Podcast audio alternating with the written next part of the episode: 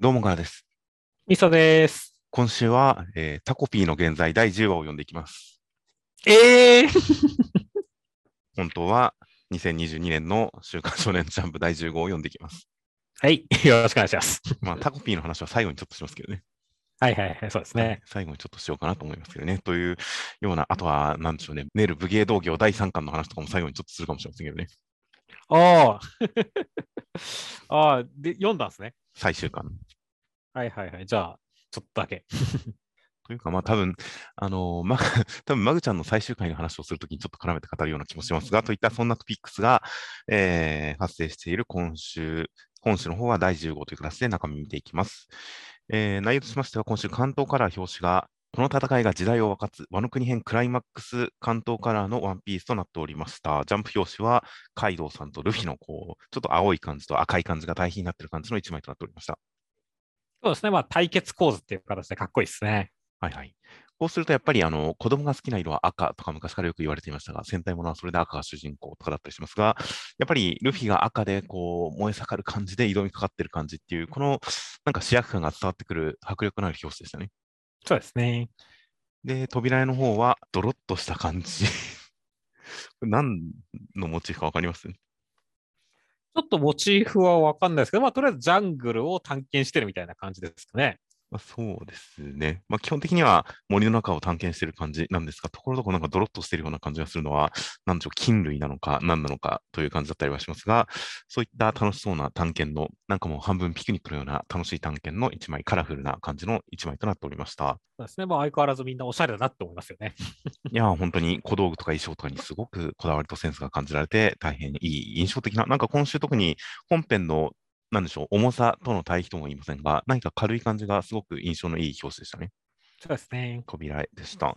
という形で内容としましては、えー、桃之助君が一生懸命こう鬼ヶ島を押し返したりしている中、ローさんとキッドさんは、えービッグマムに追い打ちを、追加攻撃を仕掛けて、大技を仕掛けて、えー決まった感じになっておりますという展開でした。いやー、ローさんとキッドさん、勝てそうじゃね？ビッグマムに。いやー、先週散々この展開で巻頭からルフィがついにこう満を持しての登場かって言ったら、一コマも出てこなかったですからね。本当はね、今週は完全にキッドとローさんの話だったからねそう。ですね、完全にこの二人がもう目立つ話でしたね。そうだね。まあまあ、あの、いいコンビだよね。いや、本当に。なので、これまではあくまでルフィの一味が活躍する、敵対勢力と戦うのは、基本的にルフィの、まあ、一味プラスそこに参加しているゲストキャラみたいな感じでしたが、このローさんとキッドさんに関しては、ある程度ルフィと同格の同盟の相手として、何か、やっぱりそれが関東カラーを飾ってるっていうのは、面白い世界の広がり方をしてますよね。そうだね。いや、だからなんかこのままビッグマムに勝ってばね、本当に同格、次世代の同格として、こう、世界に打って出そうな感じするからね。いやーなので本当になんか、ルフィ一味、麦わらの一味対何かっていうこれまでの展開を本当にはるかに超えた、何か、本当に世界規模の何か動き出している感じがしてくる展開だったような気がしますよ。いや、本当そうですね。そして、まあ、ローさんの技も派手で派手でっていうね。はいはいはい。まさかこうね、あの、鬼ヶ島を貫いて地面まで届くんかいっていうね。そうですね。実際どういう理屈なのかは分かりませんが、まあ、ビジュアル的にすごい強いのは分かりましたね。本当だね。それになってね、あの、この鬼ヶ島全体を貫く大穴まで開けたからねっていう。はいはいはい。これはなんかいろいろ使えそうな穴だよねっていう。確かにそうですね。山本さんも、こう、一番てっぺんまでもう見えてますからね、空が。そうなんそうなんだよ。だから移動もできるだろうし、なんか他のことにも使えそうっていうね。はいはいはい。いやー、だからちょっとその辺も使い方も楽しみだし、もう最後はもうキッドさんがもうレールガンかなんかわかんわかんないけど、電磁砲ですか。はいはいはい。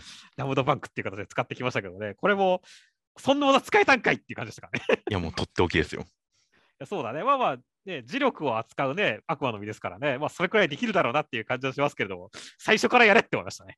いやいやいや、もうきっとなんか、もう、なんでしょうね。いろんな条件があったんですよ。まあまあ確かにね。おそらく覚醒とかをいろいろ使ってやっていかなきゃいけないとかね、覇気を思いっきり込めなきゃいけないとかいろいろあるんでしょうけどね。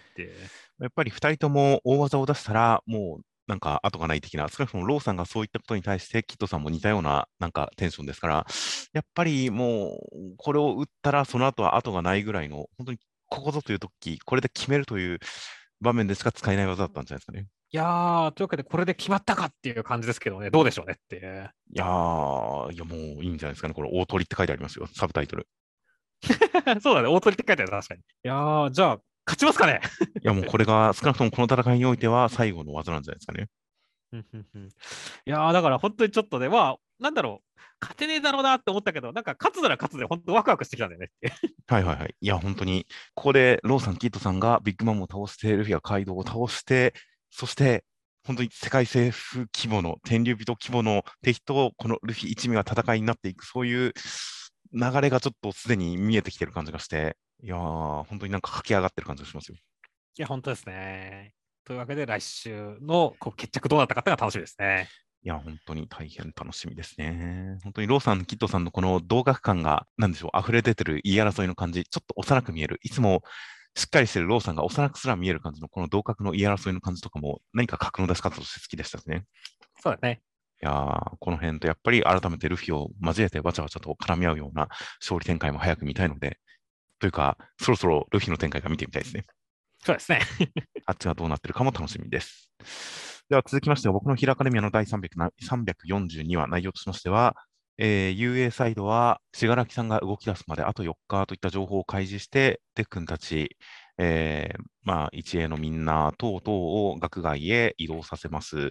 UA 内に潜んでいたオール・フォー・ワンさんの配下の人たちは、信奉者の人たちは、それに、えーなんか思思い通りだぜ的な感じで思っていますが、果たして何か策があるようですという中、デフ君は、お茶子ちゃんと話して、それぞれひみこちゃん、トガヒミコちゃんの中に何かを感じたり、死柄木君の中に何かを感じたりといったことを話し合ったりとかしていますという展開でした。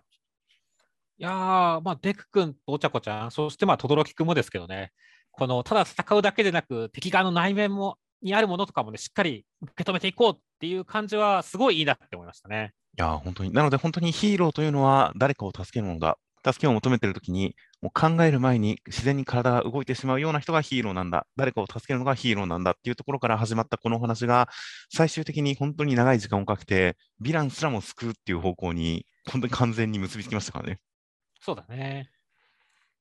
だから本当、このあたりのね、ヒーロー性っていうのはもうずっとね、堀越先生が書いてきたもんだからね。はいはいいやー、それがまあ本当、クライマックス近づいてきて、どんな形になるんだろうっていうワクワク感がすごいですねっていう。そうですね。で、本当にここで、デックンとおちゃくちゃんが、その二人ともがヴィランに対して何かしてあげられないかというか、それを無視、相手の中にあるものを無視したくないという形で気持ちが通じ合うという、何か下手な恋愛展開よりも、ちょっとよりつながりが感じられてグッとくる感じになりましたね。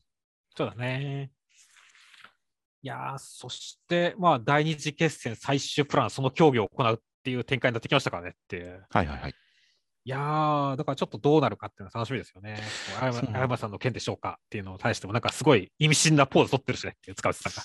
そうなんですよね。なので、今回初めて、オール・フォー・ワンさんの、まあ、配下というか、オール・フォー・ワンさん側の人たちの視点みたいなものが描かれて、で、彼らも雄英の出方出方に対して、ちょっと戸惑ってる感じになってますからね。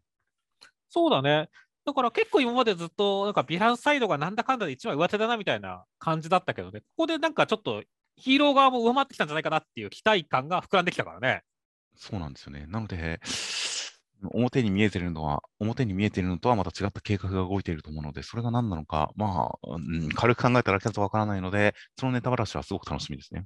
いや、本当だね。だから、どうやって戦いの火蓋がきっと落とされるんだっていうワクワク感、やばいっすねっていう。はい、ついに決戦決行当日が最後のコマですからね。そうだね。だいぶ時間は過ぎましたよ、ここで。そうだね。4日間は過ぎてるからね、最低でもっていう。いや、だからもう本当に、うわ、ついにっていう感じになってますよ。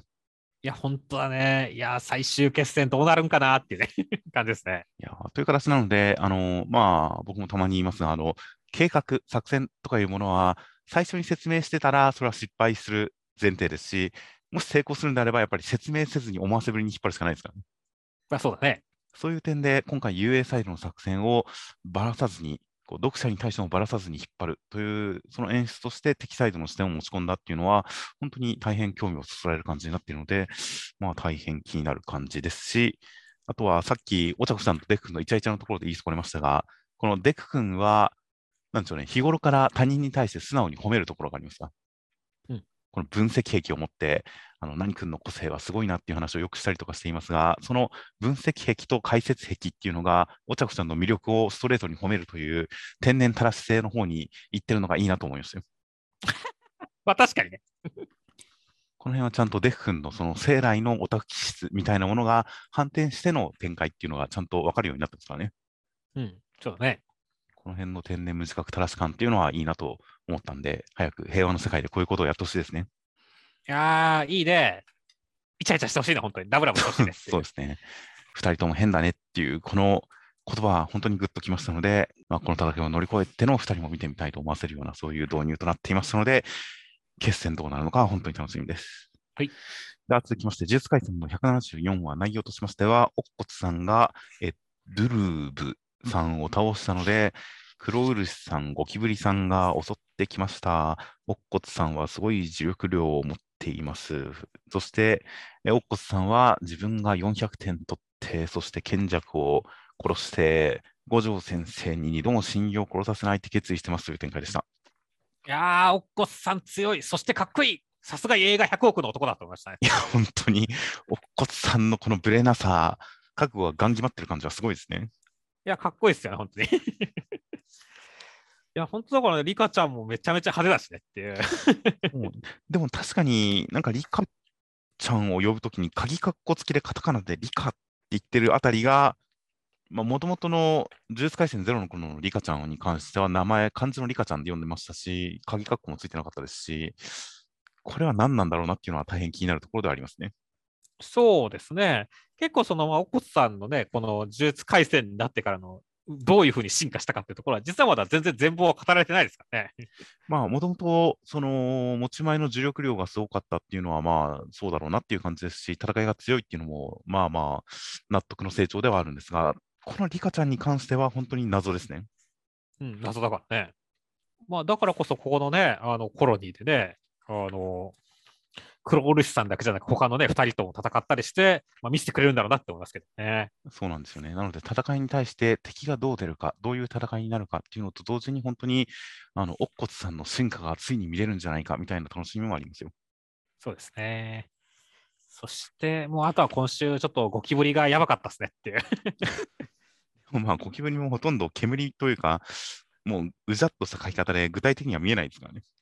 まあそうだね、その、一番の大駒のところ以外はね、結構ぐちゃっとした書き方だったけど、でも、そのゴキブリが中から食い破られてさ、白骨死体になっちゃうとかさ、はいはい、普通に小学生見たらトラウマもんだからねっていう。まあ、それは今更ですよ、呪術廻戦。そうですね。いやというわけでね、ちゃんとそういうところも忘れてないね、あのちゃんと小学生とかね、あの子供にね、こう、恐怖を植え付けてやろうっていうね、本当に相変わらずのあの芥見先生の性癖が出ていいなって思いましたねっていう。はいはいいや確かに子供の頃読んだ漫画のワンシーンってなんか思いがけないところが一生ものの記憶というか何か印象に残ったりしますからね。そうだね。このゴキブリの海、ゴキブリの波っていうのは確かにすごく印象的なコマだった気がしますね。いや、でも大事ですよ、そういうのって。はいはいはい。ね、というわけで、まあまあ本当に来,、まあ、来週はちょっと救済ではあるけれども、まあ、ゴキブリ退治しっかりしてほしいなって思いますね。そうですね。生と死の交雑する負けなしですからね。ごいね、ゴキブリのくせに魔剣とか使ってくるのってそうですね。なので、敵側の能力の前振りみたいなものも大変重々しい感じで、おどろおどろおどろしい感じで大変気になる振りなんで、まあ、すごいある種、まあ、乙骨さんがめちゃくちゃ強いし、人格的にもしっかりしてるし、なんでしょうね、意思的にももうくじけそうにない感じがしてるのも含めて、すごい高いステージの戦いが見えそうで大変楽しみですよ。あそうですね。こんなにストレートに人助けをしてる呪術師ってあんまりいないですからね。そうですね。別に虎杖君とか伏黒君ですら、ここまでね、ストレートじゃないからね。ですし、しかもこんな子供とか、子供連れのお母さんとかに対して、笑顔で優しく説明して、何の言葉だらず感もないんですよ。うん、ないね。もう五条先生ですらこんなことは絶対しないじゃないですか。爽やかだよね。もう、オッコスさんの人格しゃっぷりっていうのがあまりにまっとうすぎて、他にない感じになってますからね。うん。だから、おっこつさん、今週1話見ただけで、なんか、この世界に他にいない、このキャラクターを見てる感じがすごくしてくるんで、この人助け展開っていうのはすごく印象的だったなという感じもしますんで、この先、本当におっこつさんが改めて第二の主人公としての、こう、なんでしょうね、キャラクター性を出してくるんじゃないかと大変楽しみですよ。はい。では続きましてが、坂本デイズの第57話内容としましては、えー JCC 編入試験の最初の試験は飛行機の中で武器を使った、ランダムな武器を使った、えー試験官からの銃弾の強奪です。みんなバタバタしてる中、坂本さんただものじゃねえって感じですっていう展開でした。いやー、JCC 編入試験、物騒すぎでしょってましたね。普通にバカすか？みんな死んでますからね。いや、ほんとそうなんだよね。だからまあ、なんだろう、キルベイビーさんとか、まあ、やられ役ではあったわけだけどさ、はい5回も生き残ったなんてすげえな、こいつって思ったよ。そうですね。全然なんかダメでしたけどね、こいつ。そうなんだよね。最終的にね、あの、まあ、試験官っていうかね、添乗員の人にね、殺されてるからねっていう。はいはいはい。いやー、でも本当どうやって残ったんだね、キルベイビーさん。なんでしょうね。結構この、あの腹はすかしといた方がいいぜみたいなことを言っておきながら、坂本さんのこう スパゲティをもぐもぐチュルルルって食べた後に、ぬるいスパゲティだぜ、バーンってやってるっていう意味のわかんなさは好きだったんですけどね。そうそう俺もこれ好きだったんだよね、めちゃくちゃ。だから、結局食ってんのかいっていうのが面白かったんですけどね。そうそう。だから死んだ時結構悲しかったからね。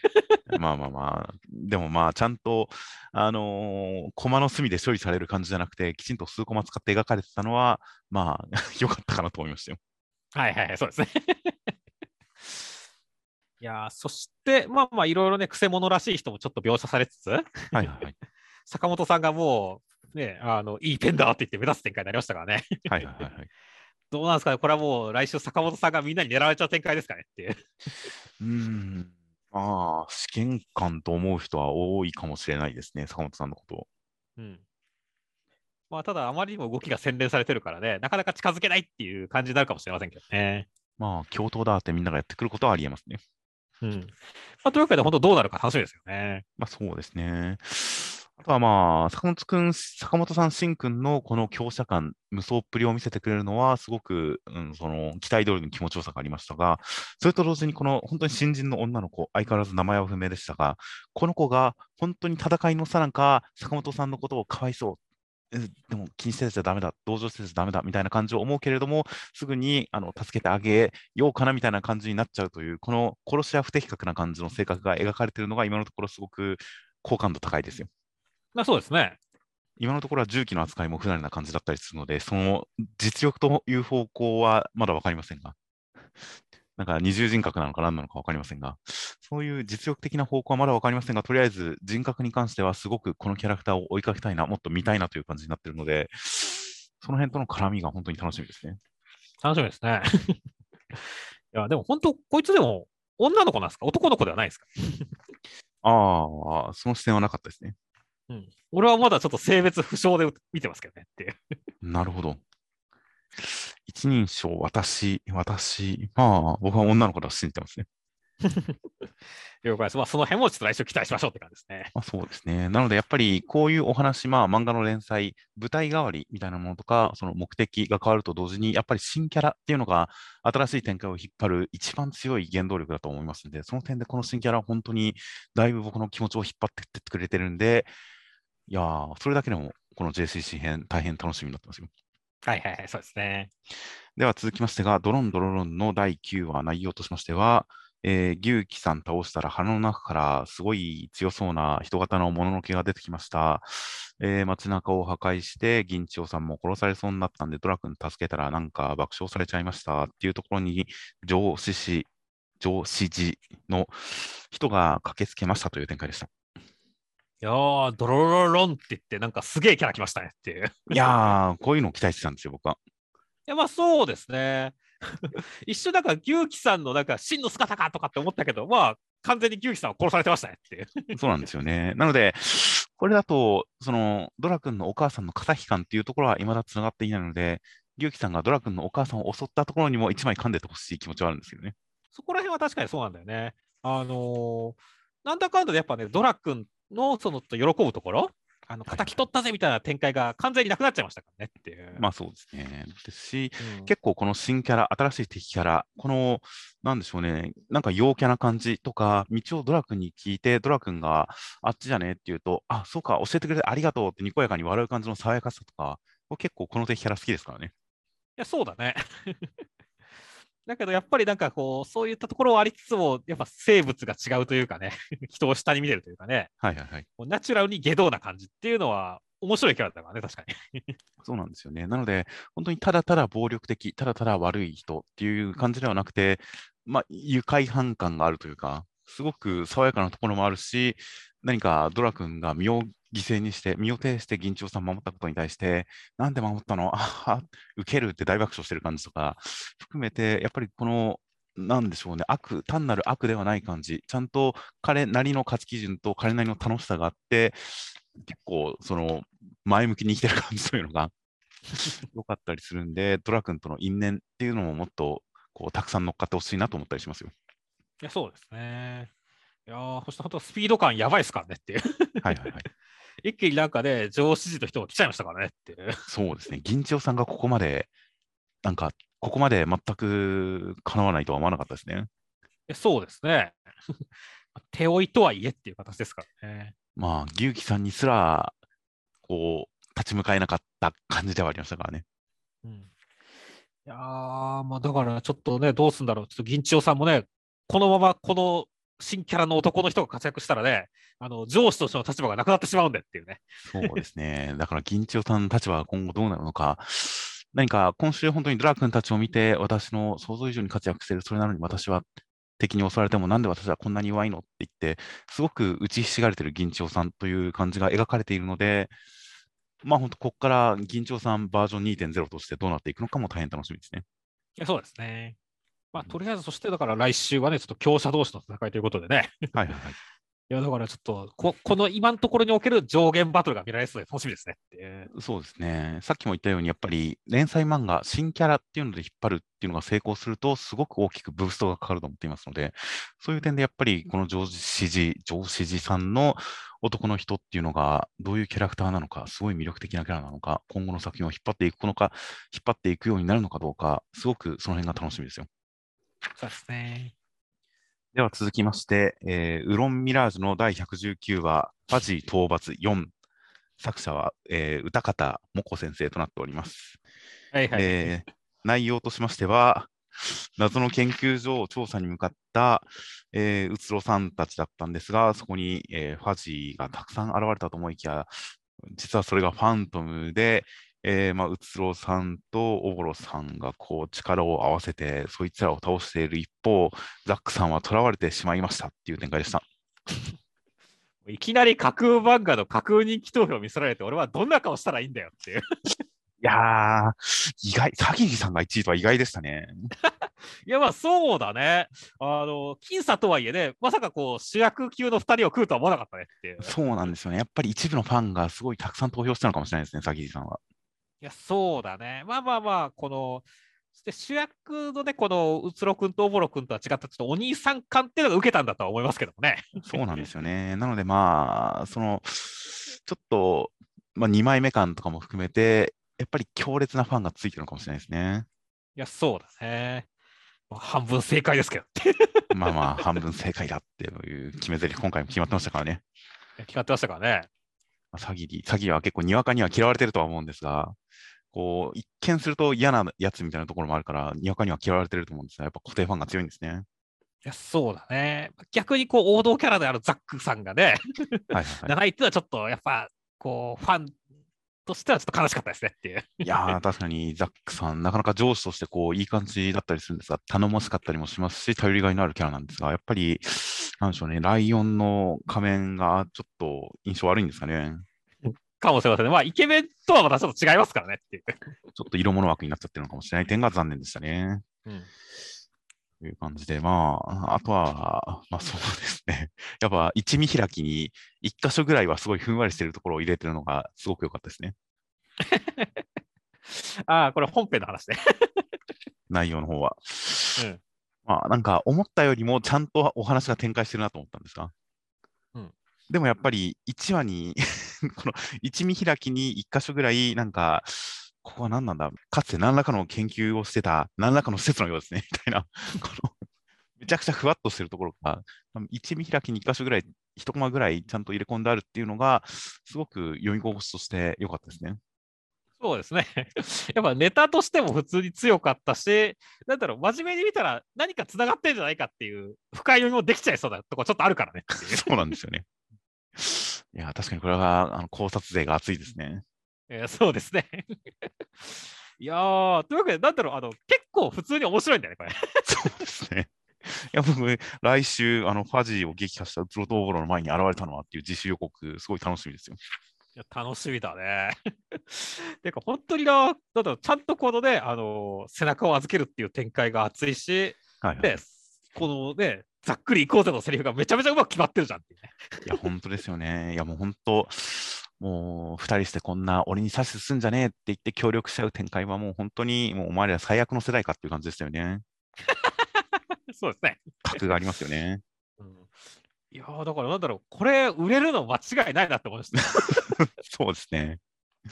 ざっくりいこうぜってかっこいい。まさかこんなかっこいいセリフとは思わなかったですね。いや、本当だよね。もっとなんかギャグ的なセリフかと思ったらっていうね。いや、もういいがみ合ってる2人がこう流れで協力した結果、和解したその先にあるセリフがざっくりいこうぜなんですよ。そうだね。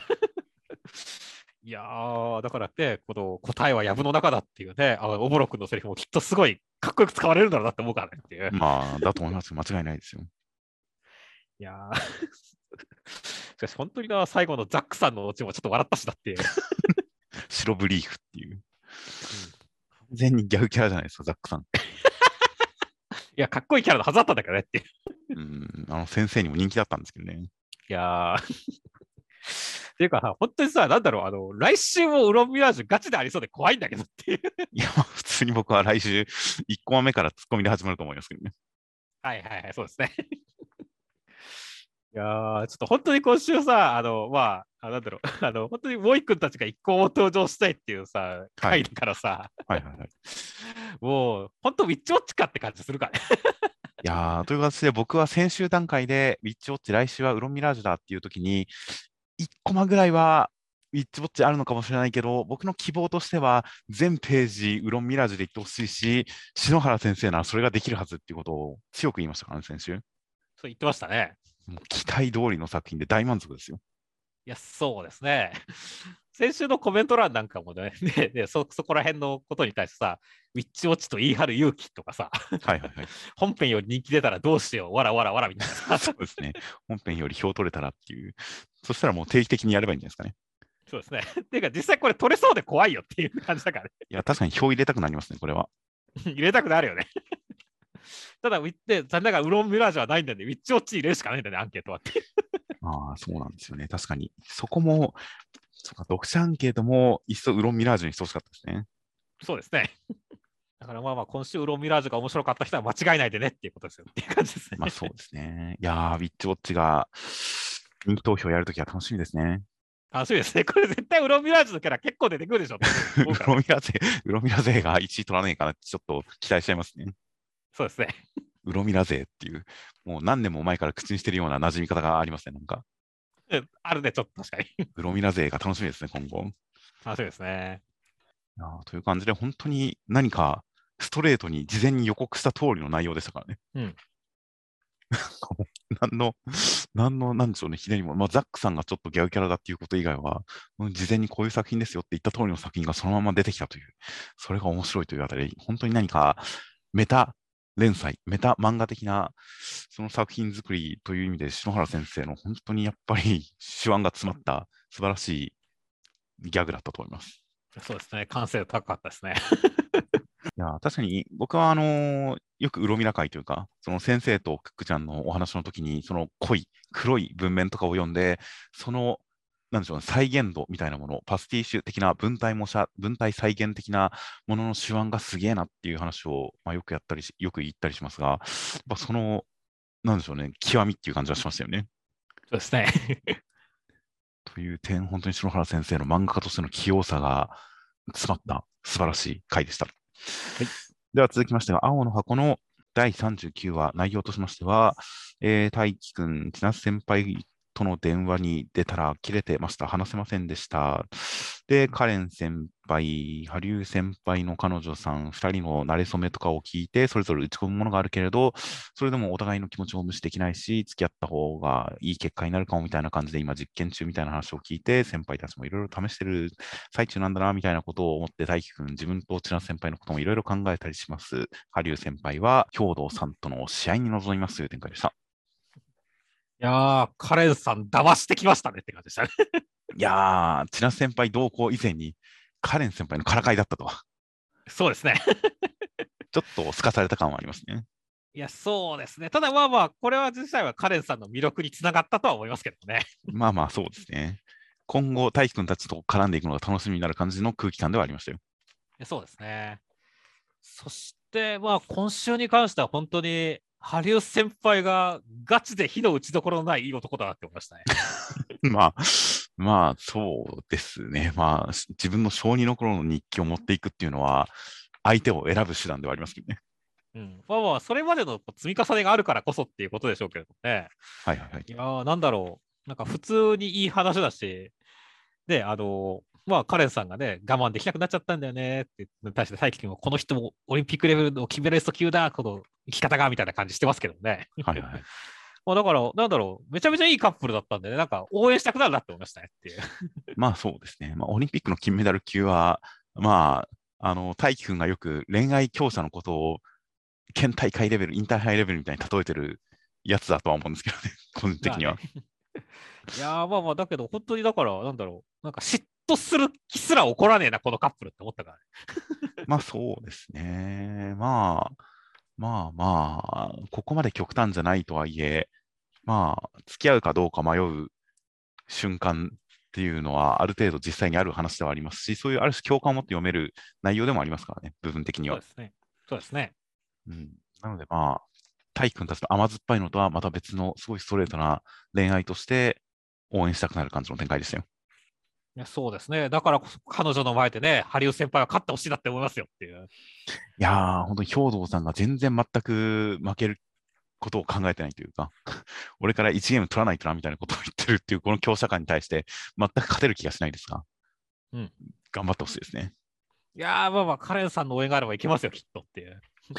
いやなので、まあ、この段階、試合前のこの段階では、兵藤さんは本当に余裕しゃくしゃくですし、羽生先輩に関しても、今日は勝ちに来てるんですからっていうのが、ある種いつも通りな感じなので、何か大番狂わせを感じさせない感じの展開にはなっていますが、もうこの先、試合の中で何かこれまでに見えなかった一面とかが描かれて、波乱があったら面白そうだなっていうのは期待してますよ。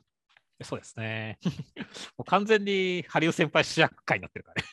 そうですね。いや、まあ、今後、どのくらい、どういう形で絡んでいくのか分かりませんが、羽生先輩に関しては、この展開でもう1段階、2段階、深掘りしてくれるっていうのは、楽しみというか、深掘りしてほしいなとは、すごく思ってますよ。や、そうですね。これから恋愛方面にも絡んでくるカップルですからねっていう。はいはい。大輝くんにとっても大切なキャラクターになっていますし、今回カレンさんの、カレンさんからそのなれそめの話を聞かされたことで、やっぱ恋愛に関してもすごく影響力を持ちそうな感じの立場になっているので、そういう意味でも、羽生先輩は今後のためにも、大輝くんのためにも、やっぱこれ、羽生先輩の新たな一面、深いところを見たいなとは思いますね。そうですね。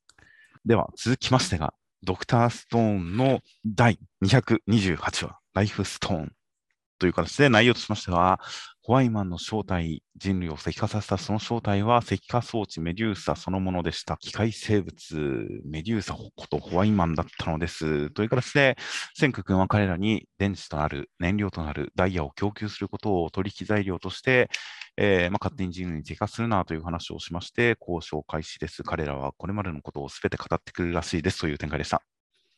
いやー、まあ、メデューサこそがホワイマンの正体、パラサイト型機械生命体だったっていうのは、はい、正直やられたって思いましたね。いやー、これが予想できなかったのは悔しい。そう、めちゃくちゃ悔しいよね。この可能性は絶対、こう、まあ、普通にだから、ドクターストーンというこの作品のテイスト、これまでの連載全部を読まずに、ざっくりした設定だけ聞いて予想したら出てくる可能性はあったんですけど、うんドクターストーンという連載をこれまで読んでくると、その作風的になんとなくこの可能性を頭の中で勝手に除外してたんですよね。そうだね。なので、いやー、見事に、見事にミスリードされたというか、予想させられないような、そういう作品テイストになってて、いやー、本当に、いやー、悔しい。いやーだから本当思いつきそうで思いつかなかったところを攻められたんで、もうなんか感心しかしてないよっていう。いや、本当にもう膝を打つとはこのことでしたね。いや、本当そうだね。いやーまあでもほん、まあ、アインシュタインが外れたのはまあ悲しいけれどもね。あの先週の予想したの俺がっていう。ただまあ、はいガルちゃんのあのアインシュタイン以外って予想当たったね。おめでとうっていう感じですね。でもやっぱりあのコメントでも言われてましたが、アインシュタインというのは、アインというのがもうアインツバイン、まあ、英語で言うワン、もしくはアという形で、で、シュタインがシュタインズゲートとかであの訳されてましたが、石という意味の単語なわけですよ。そうですね。アインシュタインさんという名字は一つの石という意味の名字なわけですよ。うんだから、石って、アインシュタインって、ある種正解っていう説もあるんですよね。はいはいはいはいはい。わあわあ、じゃあ、みんな正解ということで、俺も正解ということで。英語で言ったら、あ、ストーンであるっていうような感じだったりするので、この辺はなかなか、あの、半分正解ということですかね。あの、ウロンミラージュじゃないですかっていう。半分正解だっていうことですかね。まあ、まあそうですね。ざっくりいこうぜって感じですね。そうですね。まあ、藪の中というところですね、ここは。そうですね。いやー、というわけで、本当にもう読んだ瞬間、もうなんかすごい気持ちよかったからね、今週。いや、本当に、いやー、そりゃそうかっていう、なんというか、本当になんか、なんでしょうね、文句のつけようのないというか、なんか、ま、全くその異論ない結論ですよ。いや、そうですね。いやーだからもう、それだけでもめちゃくちゃ満足だったんだけど、そこからさらに、まあなんか、ファーストコンタクトものになったからねっていう。はいはいはい。ね、宇宙外生命体とのファーストコンタクトものになったから、いやー、ちょっとどういう交渉がされるかって楽しみでしょうがないねっていう。いや、でも、ダイヤ、ダイヤを与えることによって、まあ、生命、生きながらえさせることによって、取引可能だってなったら、もう、問題はほぼ解決しちゃいますけどね。まあそうだね。もう、じゃあ延々とお前らの世話したるぜって言って終わりやからね。で病気も怪我も、病気も怪我も治してくれるってことですからね。うん。そうするとどうなるのかね、なんか人類は新たな進化を迎えるみたいな形になっていくのかね。うん、確かに、そうですよね。もう、なんならもう外宇宙に行けちゃいますからね。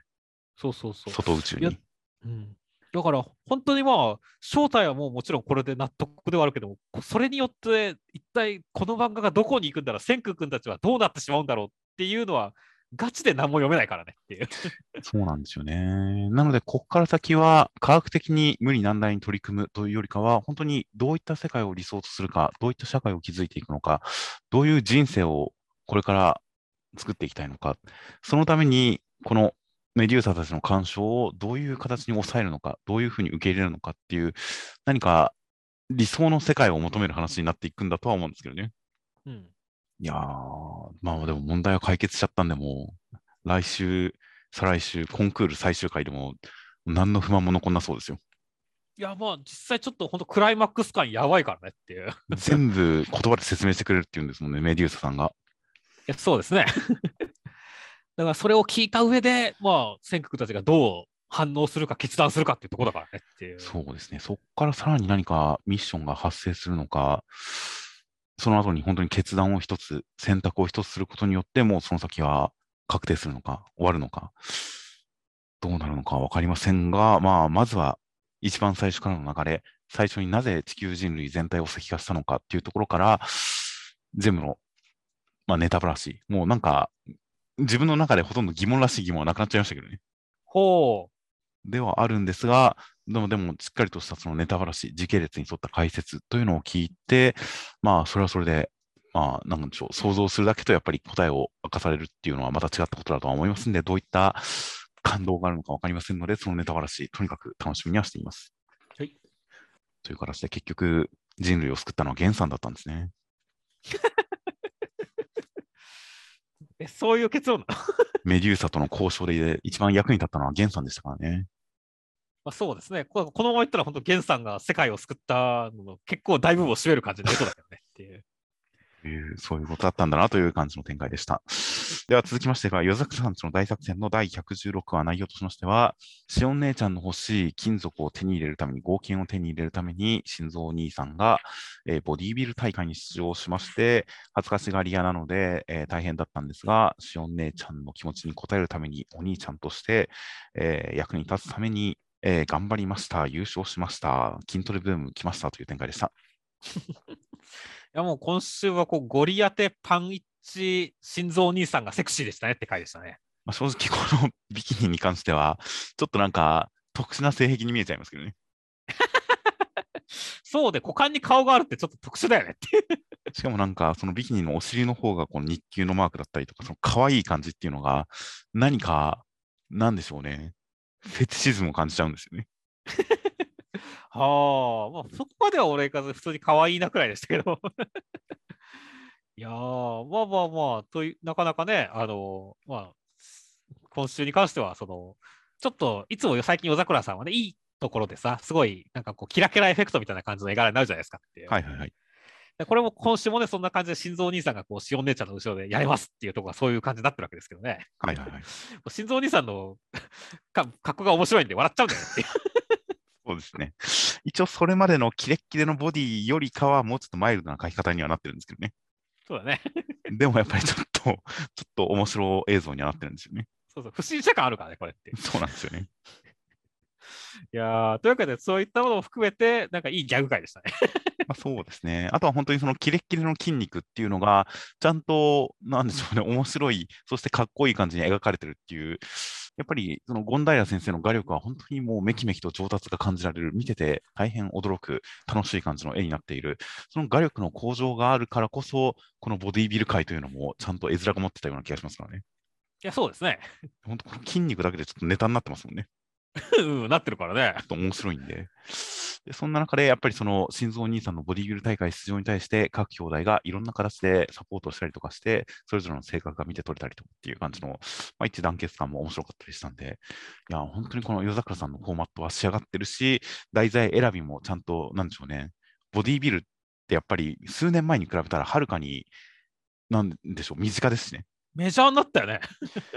なんかあの、なんでしょう、肩に重機乗ってんのかみたいな、あの辺から多少バズったあたりから、やっぱりダンベル何キロ持てるみたいな、ああいう漫画、アニメが流行って、そして中山きんに君が日本王者になり、そして YouTube でやっぱ筋肉とかワークアウト動画が流行りみたいな、なんか一連の流れの末に、やっぱ今、ボディービルは題材としてすごく身近にある感じなんで、そういう意味で、やっぱりネタの取り方っていうのもすごく的を得てるような感じがしますしね。そうですね。いやーまあ、なかなかね、まあ、筋肉が男の夢ですからね。そこまでは言わないですが、筋肉はいいものですからね。そうですね。いやーという感じなので、いや、本当にフォーマットもちゃんとしてるし、題材選びも見事だし、で、オチの、あの、湯桜家で筋肉ブームが流行る、筋トレブームが流行るっていうのも、やっぱり、お兄さんに対するリスペクトとして大変いいオチでしたしね。そうですね。ほのぼのしてますね。なんかお兄さんをいいように使ったというか、お兄さんに頼って、心臓兄さんに頼って終わりというわけではなくて、心臓兄さんをちゃんとリスペクトしてるっていうのが伝わってくるオチになってたのもすごい良かったですよ。そうですね。読後感良かったですね。確かに。そうなんですよ。という形で、本当に、いや、吉桜さんちは本当いい作品だなという感じの1話でしたよ、今回も。はい。いやー、相変わらず日常ギャグと親父狩り作戦の方も同時進行してますしね。本当にね、お肉ハルコンでね、パワーアップしたからね。そうなんですよ。必ずこの縦軸と横軸をきちんと交わってやっていくっていう、両方進めていくっていうところも本当にしっかりしていて、いやー、本当にいい作品だなという感じの回でした。はい。では続きまして、僕とロボコの第75話内容としましては、えー、モテ杉俊君の撮影現場にお邪魔していたボンド君たちは、えーまあ、大変散々現場を引っかき回した挙句に、俊君のピンチを千鶴君の友情パワーで救ってあげましたという展開でした。いや、もう本当、千鶴くんの友情に涙する回でしたよ。いやー、本当にいい人しかいなくてよかったですね、今回も。いや、本当だね。だからもう、まあ、ね、モテスギ君がね、雑炊だーってめちゃくちゃいい演技したけどもね、いや、はいはいはいこう叫びたくなるのも分かるような友情会でした。そうですね。まあ、そうですね。ペアルックをプレゼントして来てくれたっていう、それは、しゅん君からしたら嬉しいですよね。めちゃめちゃ嬉しいと思いますね。ていうかさ、千鶴くんさ、あのさ、まあ、こういう事態も想定してさ、ちゃんと着てきてるっていうのがいいよねっていう。そうですね。もう本当に、千鶴くんも千鶴くんで、この独身能力、エスパー能力があるからこそ人間不信で育ってきた中、やっぱりこの街に来て、こう、友情に目覚めてますからね。そうですね。友情に熱い男ですからね、彼は間違いなく。間違いなくそうですね。やっぱそれが、あの、ちょっと面白いエピソード風に語られてはいますが、根に関しては本当に間違いなく友情に熱い少年であるっていうのがあるからこその展開だと思いますよ。あというわけで、素晴らしい友情会だったと思いますし、まあ、あとは本当、ロボコのね、演技も素晴らしい回でしたねっていう。そうですね。ロボコ、アイドルとかシンガーソングライターとしては成功しましたが、役者としては今のところダメなんですね。そうだね、結構、うん、役者適性もあるかなと思ったんだけどね。そうですね。まあ、ちょっと強すぎましたからね。多分、この監督とか、まあ、この現場の人から、今後は違う作品でのオファーが来るかもしれないですね。いや、そうだね。まあ、1個は、もうね、1個はとか言って、あの、目が映ってなくてもね、なんかちょっとこの存在感はあるからねっていう。ですし、やっぱモブだからこそ、今回この強さがダメだったんですよね。うん。やっぱ主役、もしくは殺人鬼役とかだったらいいと思うんですよね。殺人鬼役はひどいな あの、ホラー映画の、ホラー映画の主役とかだったらいいと思うんですよね。大丈夫？なんか兵器だった頃のトラウマとか出てこないっていう兵器だった頃も、まあ中二みたいなもんですから、あれは。はいはいはい、そうですね。大丈夫ですよ。いやまあだからまあね、ロボコもね、確かにアイドルとかいろいろね、成功してますから、ね、役者とも成功することを楽しみにしたいですね。まあそうですね。という形で、まあ、今回そのミュウミュウの以前登場したロボコの友達のミュウミュウとかも登場したりとか、やっぱり関係性が広がって、世界観がいろいろつながってる感じとか描かれてるので、まあ、今回の役者会っていうのもさらに今後の広がりにつながっていったら面白いなとは思いましたよ。そうですね。では続きまして読み切りです。審査員驚愕第102回手塚賞準入選作品サイエンスストーリーセンターから読み切り33ページ、えー、コンクリートと花、あざみきなり先生という形で、えー、あざみ先生は、まあ、ちょっと経歴不明での方ですが、今回、手塚賞準入選が一応、少なくともこのペンネームでは最初の受賞歴みたいですね。ほう。えー、趣味特技、テニス、ゲーム実況。ゲーム実況は見る方ですかね、やる方でしょうね。自分でアカウント持ってやったら面白いですね。テニスはやる方ですもんね、きっと。うん、そうですね。で好きな漫画はテニスの王子様、銀玉。ギャグ漫画が好きってことですかね。いやー、いい男が好きなんじゃないですか、やっぱり。ああ、なるほど。確かにそれはある気がしますね。で、内容としましては、何か不老不死を研究する研究所にいる男は、不老不死の少女、女の子と、まあ、一緒に研究を進めていって、いろんな陰謀の中、その子と一緒に不老不死になって、みんなでこう死ぬ研究を一緒にやっていこうって思いますという、何かこう人生について肯定するようなお話でした。いやー、怖い話だったね。それはどういう点で言ってますか？えっとね、まあ僕にとっては、ちょっとこの読み方は間違ってるかもしれないんだけどさ、こう俺にとっては真珠物だったんだよ、この漫画って。つまり、そのなんだろう、結構永遠のに生きることってさ、俺にとってはなんだろう、あの死よりも恐ろしいというかさ、はい、ある種地獄みたいなもんだなって思うんですよね、永遠の命っていうのは。はいはいはい、だからある種その永遠の命というさ、あの死よりも恐ろしい地獄に、この少年の方も、この少女に付き合ってあげる、一緒に落ちようぜっていう感じ。はいはいはい。それだから形を変えた真珠もなんだろうなっていうふうに読んでたし、だからこそこう最後なんだろう、この花の美しいシーン。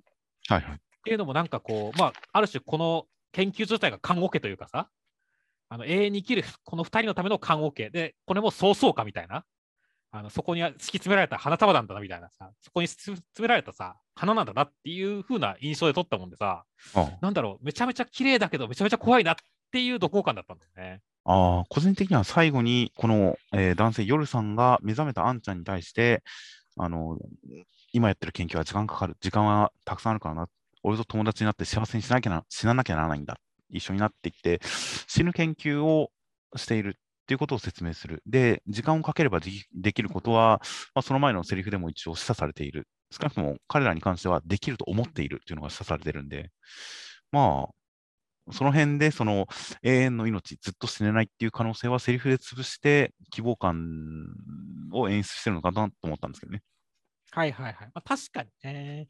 ただ俺はまあそこをあんまり信じられてないというか本当に大丈夫なのかなっていうところも多少あったりしつつだったんで、だからこそやっぱ信じるものとして読んだっていう感じだったんだよね。なるほど。少なくとも、だって、ヨル君とアンさんに関しては、アンさんはともかく、ヨル君に関しては、死ぬ研究は時間をかければ成功すると思ってる節はありますから、うんうんうんまあ、少なくとも本人の気持ちとしては心中ではないとは思いますけどね。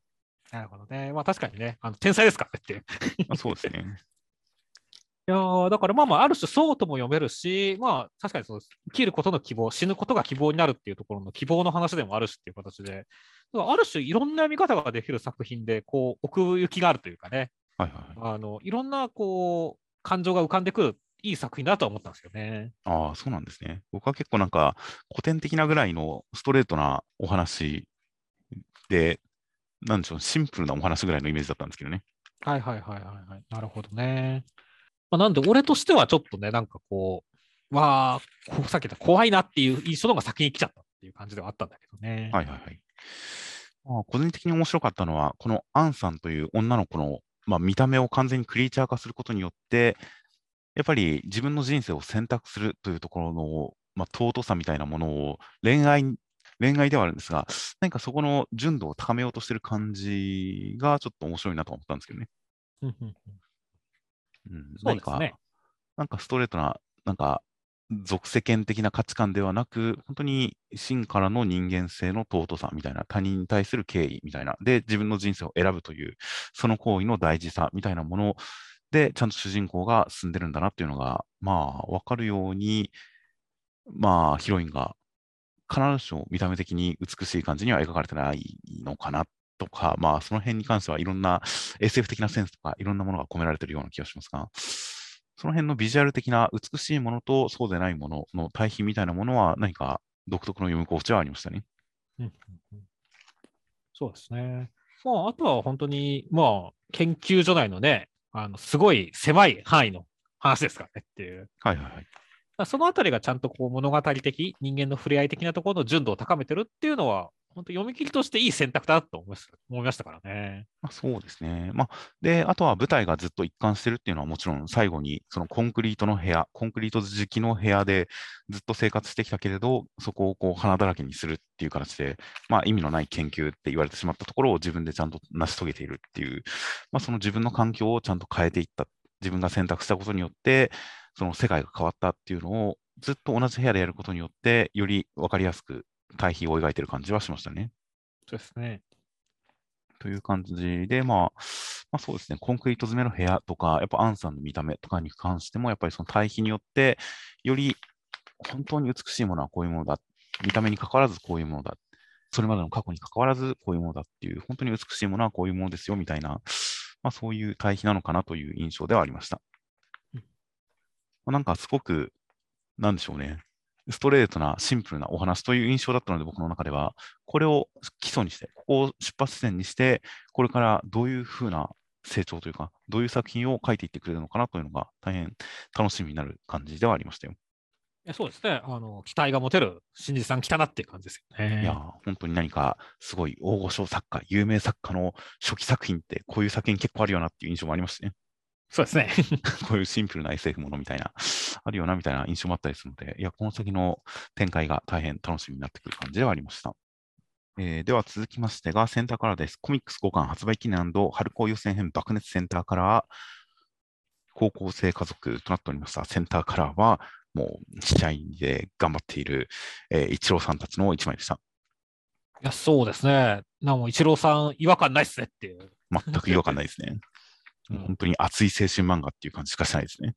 いや、本当ですね。一応背景に家族もいるんですけどね。いいね。ゴメスは本当浮いてるよね。そうですね。ゴメスだけ変ですからね。という感じの、えー1枚。そして内容としましては第72話で、えー、一郎さんは変人速攻を打てると思ったけれども、須崎君は、えートスを出すのをためらいます。須崎さんは今の一郎さんよりも、おっさんの一郎さんの方が好きだ。今は無理してるということを見抜いて、一郎さんを止めます。一郎さんは、えーベンチに降ろされます。残ったチーム、みんなであいつの分まで全部出し切って勝とうぜ。という形で試合が続きますという展開でした。いやー、スラムダンクでしたね。いやーまあ、本当に、いや、スラムダンクのセリフがパロディでなく、普通にかっこよく伝われてますからね。そうですね。何のギャグでもないですからね。うん。ていうか、その前のさ、こう、椅子に突っ込むところもスラムダンクだからねっていう。いはいはいはい。やー、だから、それをなぞってる感じではあったわけだけど、なんだろう、その、でも展開的にはさ、まあ、スラムダンクは桜木が最後まで出てたはいはいはい。っていうところに対して、まあ、この高校生家族はね、まあ、須崎君がその一郎さんの異変に気づいて、トスを、まあ、わざと落としてっていうところで止めて、みんなに託すっていうふうにいく、はい感じっていうのは、まあ、さっき言った元根さんのスラムダンクとはまた別方向、ある意味ではすごい現代的な話になっている熱い展開で、をなんか興味深いなって思いましたね。まあ、現代的とは思わなかったような気はしますが、でも、まあ、この作品のテーマ的に、そして須崎君の言った言葉的に、ここで下げるのは当然ですよね。うん、そうだね。本当に一郎さんの魅力というのは、そんな、あれではないですからね、そんな。フィジカルとかそういうのが大事なわけではないですからね。そうですね。いやーだからなんだろう、すごい、あのまあ、ある種、本当、このふね、あのパロディにとどまらない、この2人の関係性、須崎君と一郎さんの関係性だからこそっていう展開はいはいはい。だったと思いますし、さっき言ったね、やっぱスラムダンクの方だとね、やっぱ桜木花道っていうキャラクターからすればね、本当、先輩は今なんだよって言ってか、まあ、あの時は あの俺はね、その全盛期は今だみたいな展開になったら、やっぱ桜木は出すわけじゃないですかっていうね。はいはいはい。まあ、そこで終わってもいいからやらせるっていうところが桜木花道の男気であり感動ポイントであるっていうところではあるけどね。はいやっぱそう一郎さんとこのバレー部の関係性は違いますからねっていう。まあ、一郎さんは本当におっさんであることも含めての魅力ですからね。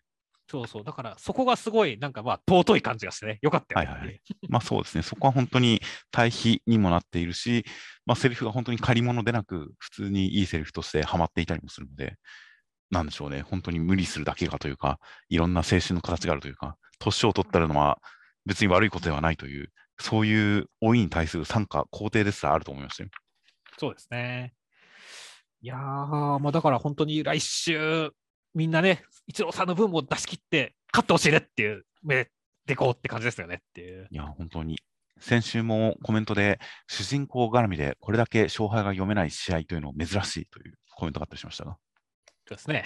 本当になんかギャグ漫画だからこそ勝つか負けるか全くセオリーで読めないところがありますよね。いや、ガチでそうなんだよね。勝って、勝ってもこの先の展開いくらでも面白くできそうですし、負けて苦い展開っていうのも全然やっても、だってギャグ漫画ですからね。何の問題もないですからね。そうですね、問題ないですからね。大大会に負けようが何しようが別に連載の存続には何の関係もないですからね。うんだから本当に勝つか負けるか分かんないですよね。いやーそこも魅力的だよね、本当に。で、やっぱりその敵に関しても、僕らも出すけど後悔のないように、決して勝てると思っている、あいつらもうダメだな、これで俺たちの勝ちだなっていうノリでは全くないですからね。いやーその辺もだから勝敗読めなさに拍車をかけてるんだよね。そうなんですよ。このセリフで本当に、うわ、どっちが勝つか分からない、勝ってほしいという気持ちを1週間持たされますね。いやーもうなんか、そわそわしますね。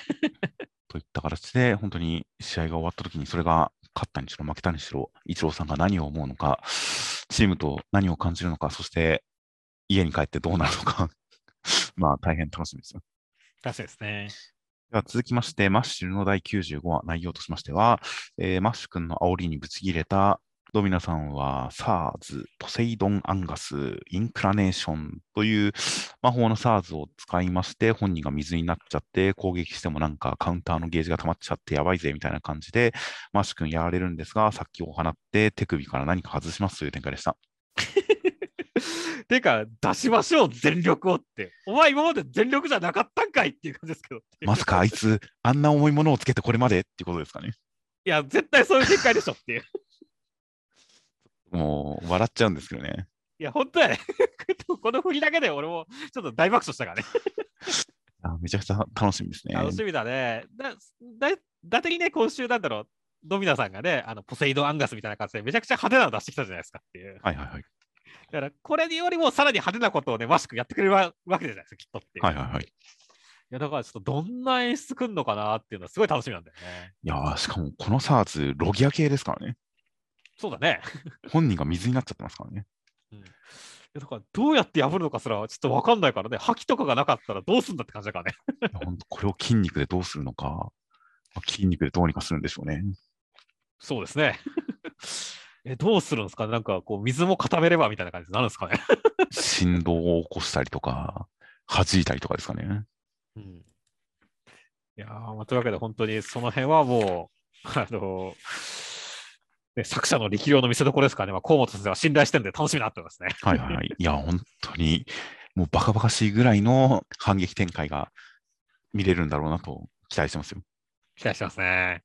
いや、本当今週、この SARS に関して、水の力、どういう、まあ、力を使うのかなっていう感じでしたが、本人が水になるっていうのは、本当にこれまでの魔法、まあ、最初の通常魔法、セコンズとかとは全く絵代わりする感じで、本当に上の次元の魔法だっていうのが伝わるいい能力でしたし、それに対するマシ君の反撃っていうのも派手でよかったですし、いや、大変いい攻防でしたよ、今週も。いや、そうですね。バトル漫画として普通に面白かったですね。そうですね。いやーだから本当にな、来週、ドミナさんがな、この怒ったテンションでどんだけびっくりしてくれるかっての楽しみなんだよな。そうですね。いやー、今週はさっき殴られてる感じになっていますが、これが実際に実現したときにどうなるのかは大変楽しみですよ。はい。では続きまして、えーブラッククローバーの第322話内容としましては、えーアスタ君とアフト副団長で頑張るんですが、やべえ、ダメだっていうところにヤミさんが来てくれましたという展開でした。いやールチフェロさん、人望ないねっていう。まあ、悪魔ってこういうもんなんですよ。そうですね。いやーこのなんか舐められてる感じ、結構そのめちゃくちゃ強いのは伝わってくるんだけど、本当格がないからね、ルチフェロさんっていうね。まあ、そうですね。人格的にはすごいなんか小物感がありますよね。そうそうそう。これがでも逆に勝てそう感につながってるからいいんだけどねっていう。はいはいはい。まあ、そうですね。確かに動揺してくれてるっていうのは何か攻めがいがありますよね。そうだね。いやーだからちょっとね、どうやって隙をつくかっていう感じではあるけれどもね。いやーそしてね、今週もだからピンチの展開が続いてる中で、いや最後、闇団長来ましたからねっていやー、まあまあ、前々から、あの、こっからさらに助けに来てくれる人なんてもう闇さんぐらいしかいないんじゃないかみたいな話はしてましたが、うんその、ある種、まあ、この場で無理なく切れる一番最後のカードが来て、で闇さんついに来たかっていうのと同時に、何握ってんのっていう感じがすごいしましたからね。いやもう明らかに木刀ですよね。そうですね。あの世界中的な悪魔の世界とつなげようとしてた時に使ってた、あのすごいやつをなんか武器にしてますからね。いやまあもちろんね、あの、バンジャン隊長もさ、一緒に捕まったわけですね。はいはいはい。だから、まあ、おそらくそっちも参戦してきてるし、それが作った武器で来てるって感じじゃないですかねって思いますけど。ああ、なるほど。確かに。いやー、という感じのこの新武器に対する期待は結構未知数なんで、ヤミさんが来るところまでは予想の範囲内でしたが、新武器が全く予想できないんで、その辺の、その辺のなんか、なんでしょうね、絵面の強さというか、興味深さ込みで大変楽しみですよ。いや、本当楽しいですね。いやー、だから他のね、あの人たちの参戦も、こっからさらに加速しそうな雰囲気もありますけどね、ありますしねっていう。それはもうすでに倒されてる人たちがってことですか？そうですよ。だって世界中魔法はみんな回復させたんですよっていう。ああ、なるほど。で、あの実際さ、あの金色の夜明けだってさ、半分以上死にかけたのを蘇生させてるわけじゃないですかっていう。ああ、蘇生ありましたね、蘇生展開、確かに。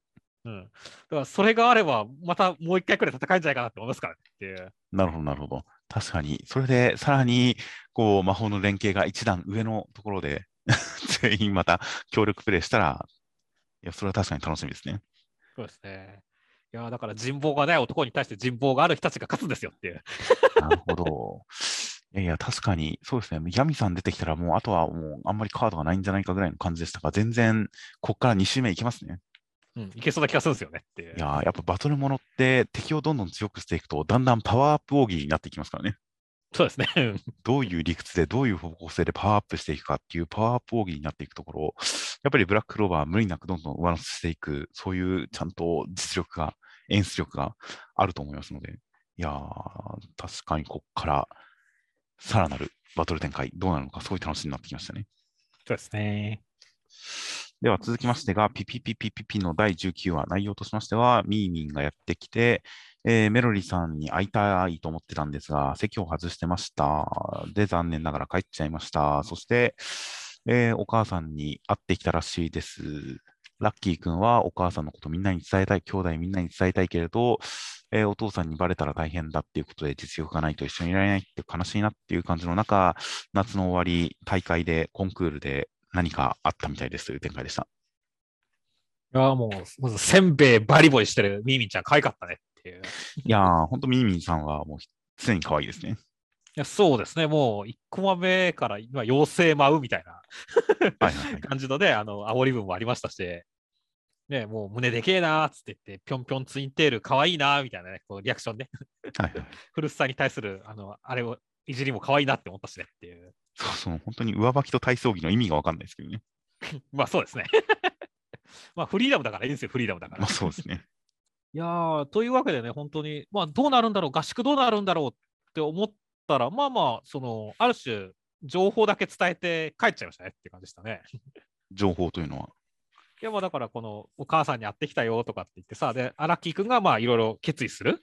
はいはいはい。あの力がなければ昔みたいに一緒にいられないだからっていう形でね、あの、まあ次につながっていく流れ、関係性をやった上で、まあ飛ばして、コンクール本番っていう感じだったけどねっていう。はいはいはい。いやー、だからちょっとびっくりしたんだよね。だって、古巣さんがなんかもう、なんか死にかけとるやんけ。そう そうですね。この辺で本当に時間の展開を動かす演出が決まりましたね、ちょっと。いや、本当やさ、俺の古巣さんが、俺の古巣さんがどうなってしまう、何が起こったんだって、すごい来週気になってるからねって。そうですね。うんいやーでも本当にこの、いくらミーミンでもさすがに昔とは違うよな、なんて思っていた夏の始まり、夏の終わり、そんなわけはなかったのだと思い知ったのだっていう、なんか、ボクシングにキックはないと思ってた頃がありましたみたいな話が始まりましたからね。そうですね。ミーミンも昔とは違うんだなと思っていた頃が俺にもありましたみたいな展開から始まるコンクール編ですよ。どうなんだしかも、それに対するメロリさん票がさ、ミーミンの自由を悪化している、楽しみだな、あの子の自由はあの子を殺すよっていう展開ですからねっていう。はいはいはい。いや、すごいよこれあ。あの子の自由はあの子を殺すよまでわかるから、それは楽しみだなとかって言ってるメロリさんもやべえやつだなって思うしね。そうですね。目つきがちょっとやばいですね。そうですね。ハイライトがあるようでないですからね。そうそうそうそう、怖えなって思うしねっていう。目つきが死んでますし。あーでもそんな中で、このメロリさん、椅子に座ってサイズが大きくて、体が小柄すぎて、膝が足が浮いているっていう、この感じの椅子に座った小柄表現、なんか、華奢感がすごい伝わってきて、まあ、表情の怖さとかも含めて、なんでしょうね。いい存在感でしたよ。まあ、ある種、こっちも妖精っぽさあるからねっていう。うん、まあちょっと邪悪な感じがしますけどね。そうですね。いやー、というわけで、ちょっとね、こう人外ともに、ちょっと古巣さんが完全に翻弄されてる感じなんですけどもっていう。はいはいはい。いやー、ちょっと本当に何があったんだって気になってしょうがないんだよねっていう。そうですね。いや、まあ、大変気になる引き、気になりすぎる引きで始まりましたよ、コンクール。そうですね。まあ、ここからさらにこう時間が行ったり来たりはするんだと思うんで、来週どの時間まで戻るのかは分かりませんが、まあ、大変本当にギョッとする展開でしたね。いや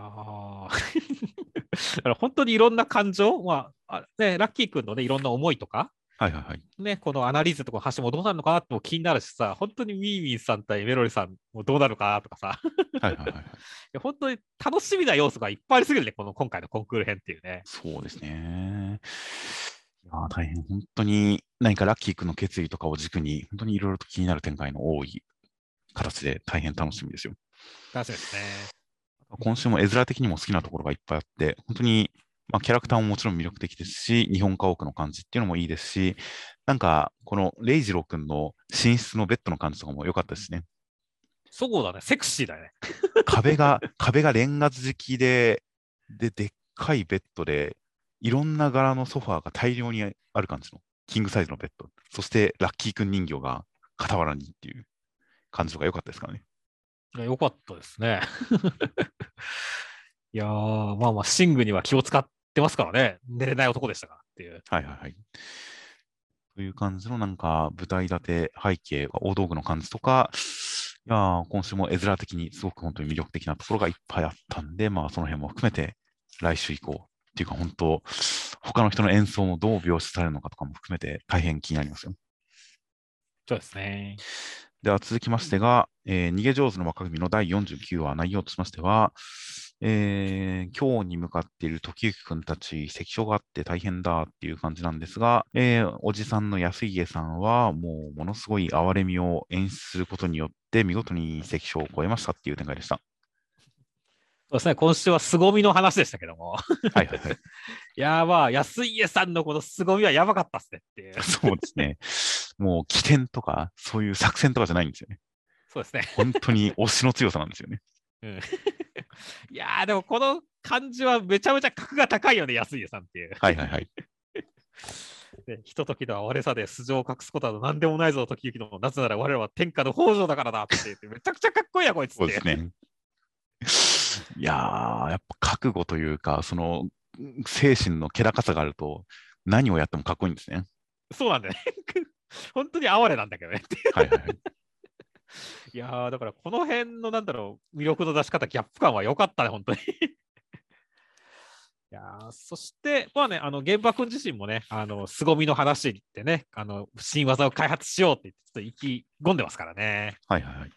いろんなパワーアップ展開につながっていくのも楽しみですよね。いや本当に各方面で、まあ、パワーアップが示されますし、そして、その、安家さんの経歴に関しても、その幕府の中枢で権力構想、幕府が滅べば逃亡、逃げた先で、逃げた先々で反乱を先導、そして京に潜入して前代未聞の計画を立てるっていう予告がなされましたからね。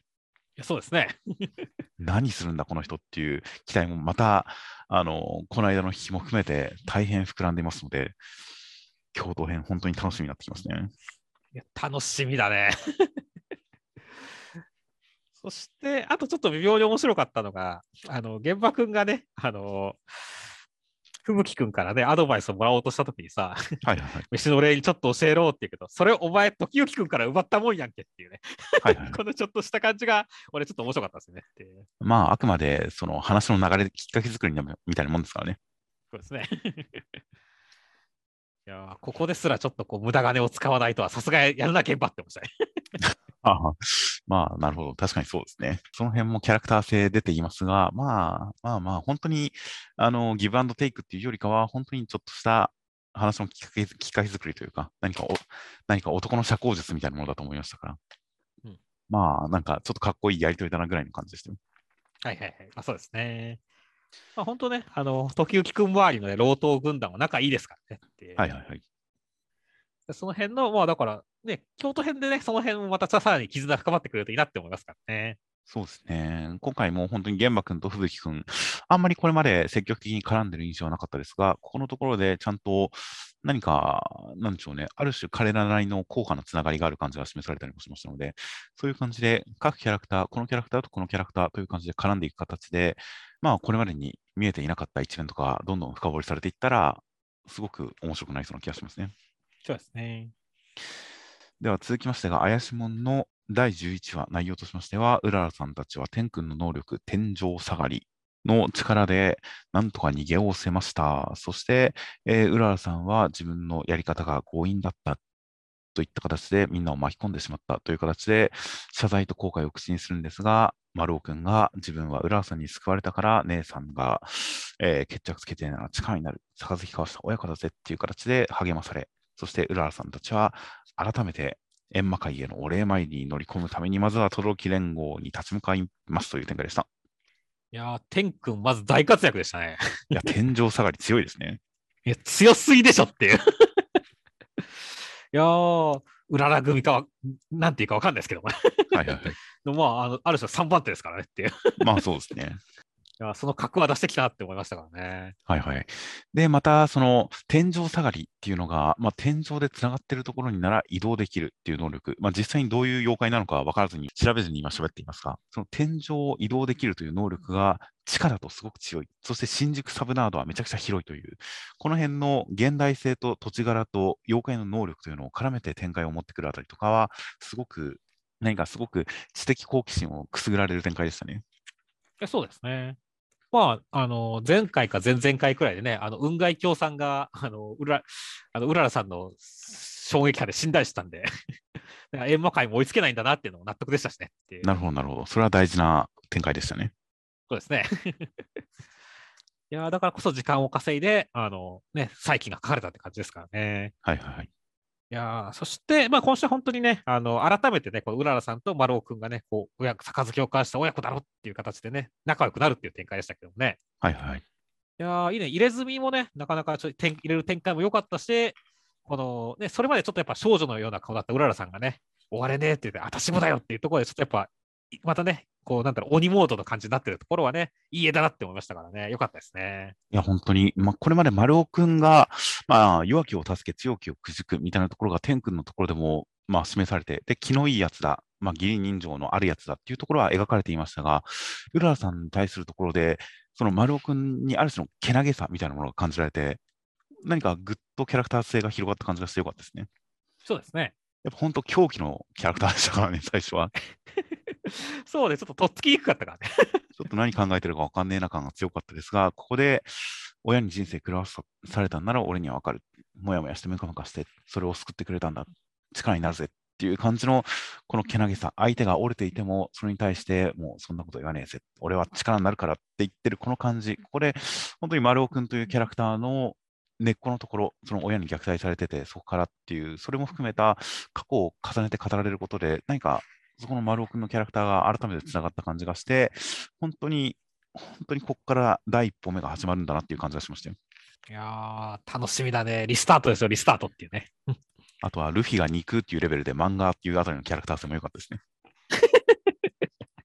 本当に人間なんですかね、こいつ。そうですね。いやもう、ジャンプ読者の殺気の集合体なんじゃないですかね、この人は。あー、なるほどね。まあ確かにジャンプ読者はね、もうジャンプ見れば元気になりますからねっていうね。もう、あの、坂本デイズの高高村さんみたいな感じで、もう全国、世界中のジャンプ読者の無意識の集合体なんじゃないですかね、丸尾くんは。なるほどね。それは強いわけですわっていう。いや、無敵だね。ちなみにこれ、時代設定あまり気にしてなかったですが、読んでるジャンプ古いですよね。いや、だだって、あの、90何年とかじゃないでしたっけ？なかったでしたっけ？あの、第1話のあれからすると。そうなんでしたっけ？何年って出たと思うよ。ああ、それちょっとしばらく読まない、しばらく経つうちにそこ抜け落ちてましたね。このジャンプにおける時代性で、あ、あの頃かっていうのが伝わってきて、いやー、なんか、その時代設定にも当然意味があると思うんで、ちょっと今週、ジャンプの内容でその辺が伝わってきたあたりも含めて、ちょっとなんか気になりはしましたね。もしかしたら時代がすごい進むのかもしれないですね、この後。え、成長しちゃうじゃん。いやー、そのために過去から始めた可能性はありますよ。ああ、確かにね。あの、ある種どっかのタイミングで現代に来るっていう感じね。っていう可能性もありますよ。そしたらもう丸尾くんとか中年やんっていう。いやーで、まあ、丸尾くんがもうワンピースとか読んでさらに強くなってるのかもしれませんよ。すごいね。なんかまあ、確かにあの、まあ、竜が如くっぽくなってるけど、そっちの方がっていう。いや、という、その時代背景、あまり気にしてなかったんですが、本当にジャンプの中身がろくでなしブルースとかモンモンモンだとかで、具体的な作品名で時代感演出されたことによって、なんか改めてすごい刺さって気になって、この後の展開に対するなんか妄想が膨らむ感じでしたよ。そうですね。いや、モンモンモンは本当元気になりますからね。まあ、間違いないですね。いや、といった感じで、まあまあ、ここから轟連合、何かすごい味方になりそう面をしてるんで楽しみですね。いや、そうですね。なんか殴り合ったら仲良くなりそうな顔してますからねっていう。いや、頭に布を巻いて、頭に布を巻いてて、歯が尖ってるとか、めちゃくちゃ味方ずらしてますよね。そうですね。という感じだったりするので、トロキ連合に対するこの衝突がどうなるのかは大変楽しみです。では続きまして、アイカストライアングルの第78話、内容としましては、えースーちゃん熱を出しちゃったんですが、それは、あー影めいさんとまつりくんとのことをいろいろ考えたりしていて、知恵熱的な考えすぎで熱が出ちゃったようです。まつりくんはそんなスーちゃんに対してキスをしようかどうか迷っていたら、それを察したスーちゃんに唇を奪われてしまって、心配して損したっていう展開でした。この背後からキスを迫るスーちゃん面白すぎやろって思いましたね。しかも、影目、しかもなんか、フェイントを能力を使ったフェイントを駆使してのキスですからね。いや、ほんとそうだよね。ちょっとバトル漫画の文法なんだよねって そうですね。バトル中にやってた技を応用してのキスですからね。いや、そうですね。いやー、なんだろう、この、今キスしようとしたよねっていうところのこの妖怪っぽさから、でもちょっとやっぱキスの絵面は矢吹先生の力があってエロいっていうね。そうですね。このギャップはなんだろう、なんだろう。羨ましいとか、なんか嬉しいとか、そういうのもやっぱ笑いの方につながるんだよね。まあそうですね。これはバカ野郎ですね。バカ野郎ですね。いやー、というわけで本当に、なんでしょうね、もうなんか、読み心地が唯一無二なんだよね、これって。まあ、まあそうですね。矢吹先生は気控えてますよね。いや切り開いてる感じするね。もうラブコメじゃないよ、これは。もっとおぞましい何かだよって。そうですね。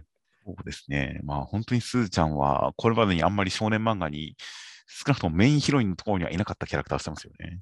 そうですね。サイドヒロインならともかく、メインヒロインがいいなんて珍しいですよね、本当に。珍しいね。第2ラウンドって言って、キス顔で迫ってくるっていうね。はい。こんなヒロインいないよねっていう。そうですね。いや、まだなんか影芽衣さんの方がなんかヒロインっぽいもんっていう。影メイさんは確かにそうですね。低層観念に関して言えば、全然昔ながらのヒロインの低層観念持ってますね。そうですね。いやー、だからまあ、スーちゃんめちゃくちゃ面白いけど、なんか逆に影芽衣さんが逆転する可能性も出てきたと思いましたよ。まあまあ、松井くんが、えこう、控えめな性格だから、これくらいのスーさんと相性がいいんですよ、きっと。まあ確かにね。まあ今週も笑わせてもらいましたって感じでしたね。まあそうですね。本当に、このねっとりしたキスの描写はなかなか少年漫画でやらない感じの、それで完全に松井くんがビクンビクンしてる感じとかも含めて、なかなか本当に少年漫画でよくある感じのキスの2、3歩先を行ってる感じがしますからね。そうですね。この辺も含めて本当に矢吹先生は、いいな、戦ってるなと思いましたよ。そうですね。戦ってますね。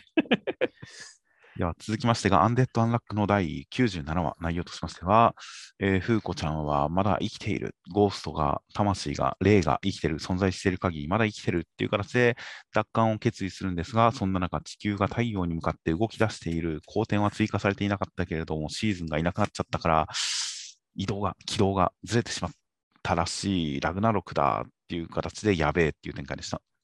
いやー、クエストを成功させても失敗させてもラグナロクが結局起こるっていうね。はいはいはい。やっぱ神様はクソだって思いましたねっていう。まあ、まさにクソ野郎でしたね。本当クソ野郎だよね。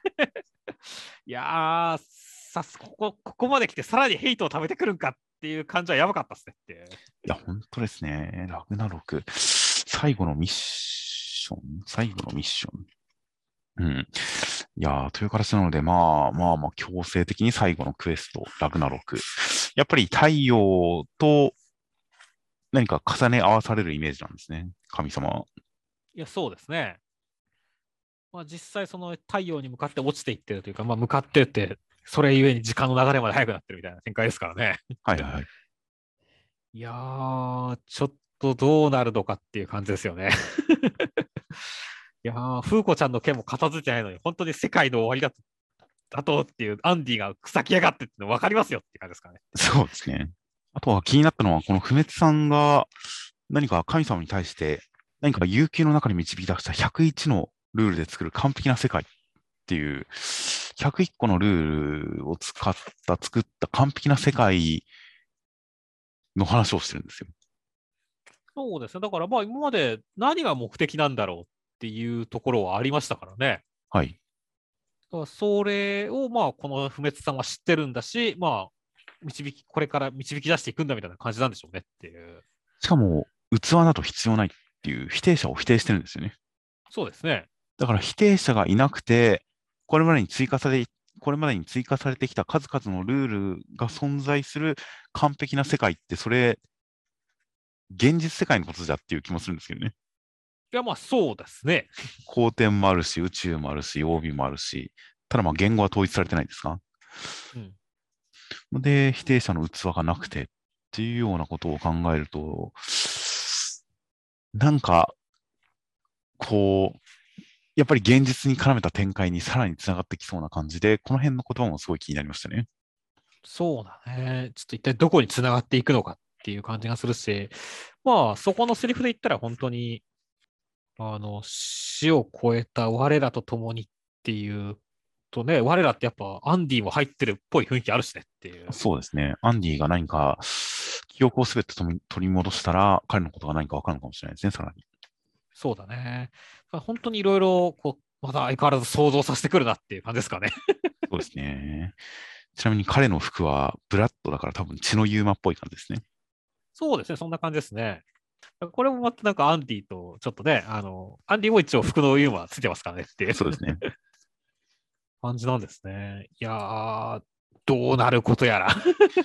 いやーという感じなんで、本当に世界がどうなっていくのか、まあ、一日が短くなるって、もう世界が一瞬しそうな雰囲気ですもんね。そうだね。徐々的に言えば。やばいね。あのまあ、ちょうど今アニメもやってるからね、第6部。そうですね。世界が一瞬しちゃいかねない感じだったりとか、本当に世界が変わっていく感じとか、改めて示された目的、存在とかが、本当に何か僕はもう考察は苦手なんで、考察勢には加わらないつもりではありますが、それでもやっぱりすごくいろいろ気になってはくる感じになってますね。うん。いやー、本当に大きくお話が動いてて大変楽しみです。では続きましてが読み切りです。えージャンプショートフロンティアのレッツメイクチョコレート石山亮先生となっています。石山先生はまあもちろんあれですね。三つ首コントロの石山先生ですね。そうですね。内容としましては、えーまあ、男の子が幼馴染の女の子にチョコレート作り、バレンタインにチョコレートを送りたいから作るのを手伝ってくれって言われて、女の子は失恋したと思ったら自分宛てのチョコでしたというお話でした。いやそうですね。まあ、バレンタインのシーズンらしい読み切りでしたし、この特に木をてらうわけでもなく直球ラブラブ話ということで、はい いいですね。この、うんうん、こういうのでいいんだよっていう話でしたね。そうですね。まあ、正直3ページぐらい読んだ時点でこのうちは読みましたからね。まあ、全くもって読みましたね。で、それを外さずに来た感じだったんで、で、もう女の子の可愛さを全力で描こうという感じだったんで、まあ本当に一点突破、一点集中、目的特化っていう感じの作品でしたね。でそうですね。いや、いいっすよ。なんかやっぱり、あのね、季節物は1個ないと困りますからっていう。はいはいはい。確かに今週バレンタインネタの漫画ってなかったですよね。なかったですね。なんか、扉絵とかではあったのかな。まあ、確かにラブコメらしいラブコメっていうのが、そんなに今、ないからかもしれないですね。そうだね。マグちゃんがね、もし、こう、今の展開ではなかったらね、あのラバレンタイン話やったかもしれないけどっていう。そうですね。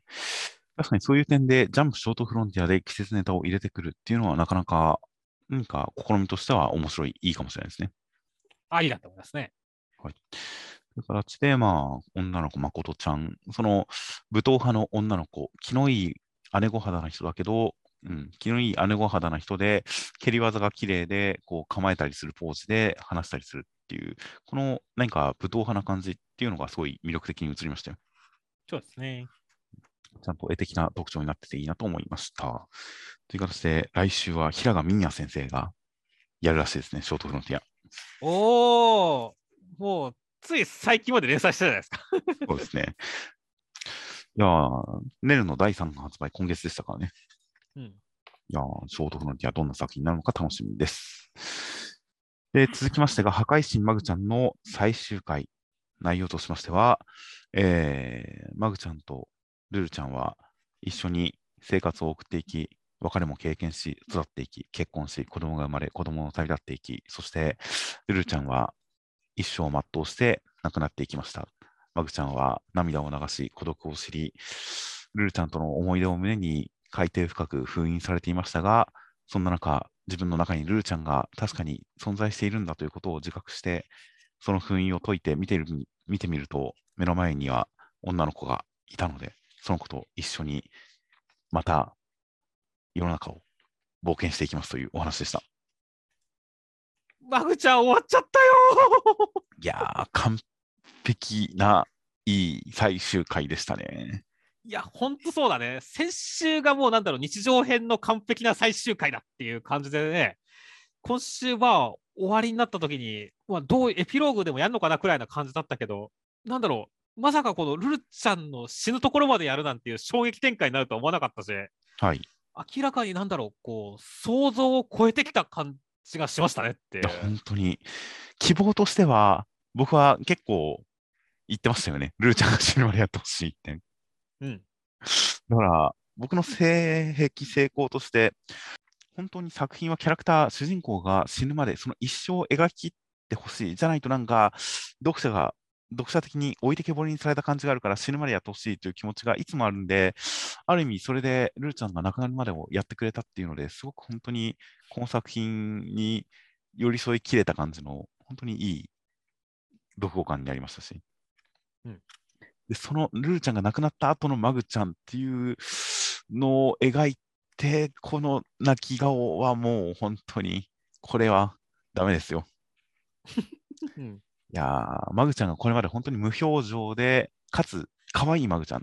マグちゃんのいろんな表情とか動作とか演技とかっていうのをすごく印象的に描いてきた、もうマグちゃん百面相みたいな作品だったからこそ、そのこれまでの全何十話っていうのを前振りにして、マグちゃんの涙がもう刺さりましたからね。いや、ほんとそうなんだよね。その前のこの、待て、頼む、まだ行くなっていうところとかもめちゃくちゃ刺さったしねっていう。はいはい。もうこの辺りからちょっと涙出てきそうだったからね。いやー、マグちゃんが泣くとは思わなかったですよ、正直。いや、本当です。だから本当にこの最終回においていろんな衝撃的なことをガンガンガンガンガンって積み重ねていくからね。はい。いやー、そしてこの最終回の完成度もめちゃくちゃ高いんだよね。そうですね。あの、ありがとうね、マグちゃん。き君は私の孤独を壊してくれたっていうセリフがあって、で、その上でね、その、まあ、それによって初めて孤独を知った、この別れによって初めて逆に孤独をしてしまったマグちゃん、それが夢の中でまたルルちゃんと出会うことによって、孤独をこうある種壊してもらうというかね、ルルちゃんが、夢の中のルルちゃんがマグちゃんの孤独を壊してあげるっていう展開は、なんだろう、もうこの2人の関係性の終わりの物語としてめちゃめちゃ美しかったよねっていう。本当ですね。ですし、本当に先週が破壊神マグちゃんの最終回、破壊神マグちゃんカンっていうのが先週だったっていうことを考えると、この作品は本当に新しい物語の開始なんですよね。そうですね。という、その、もう未来への遺産という終わり方でしたからね。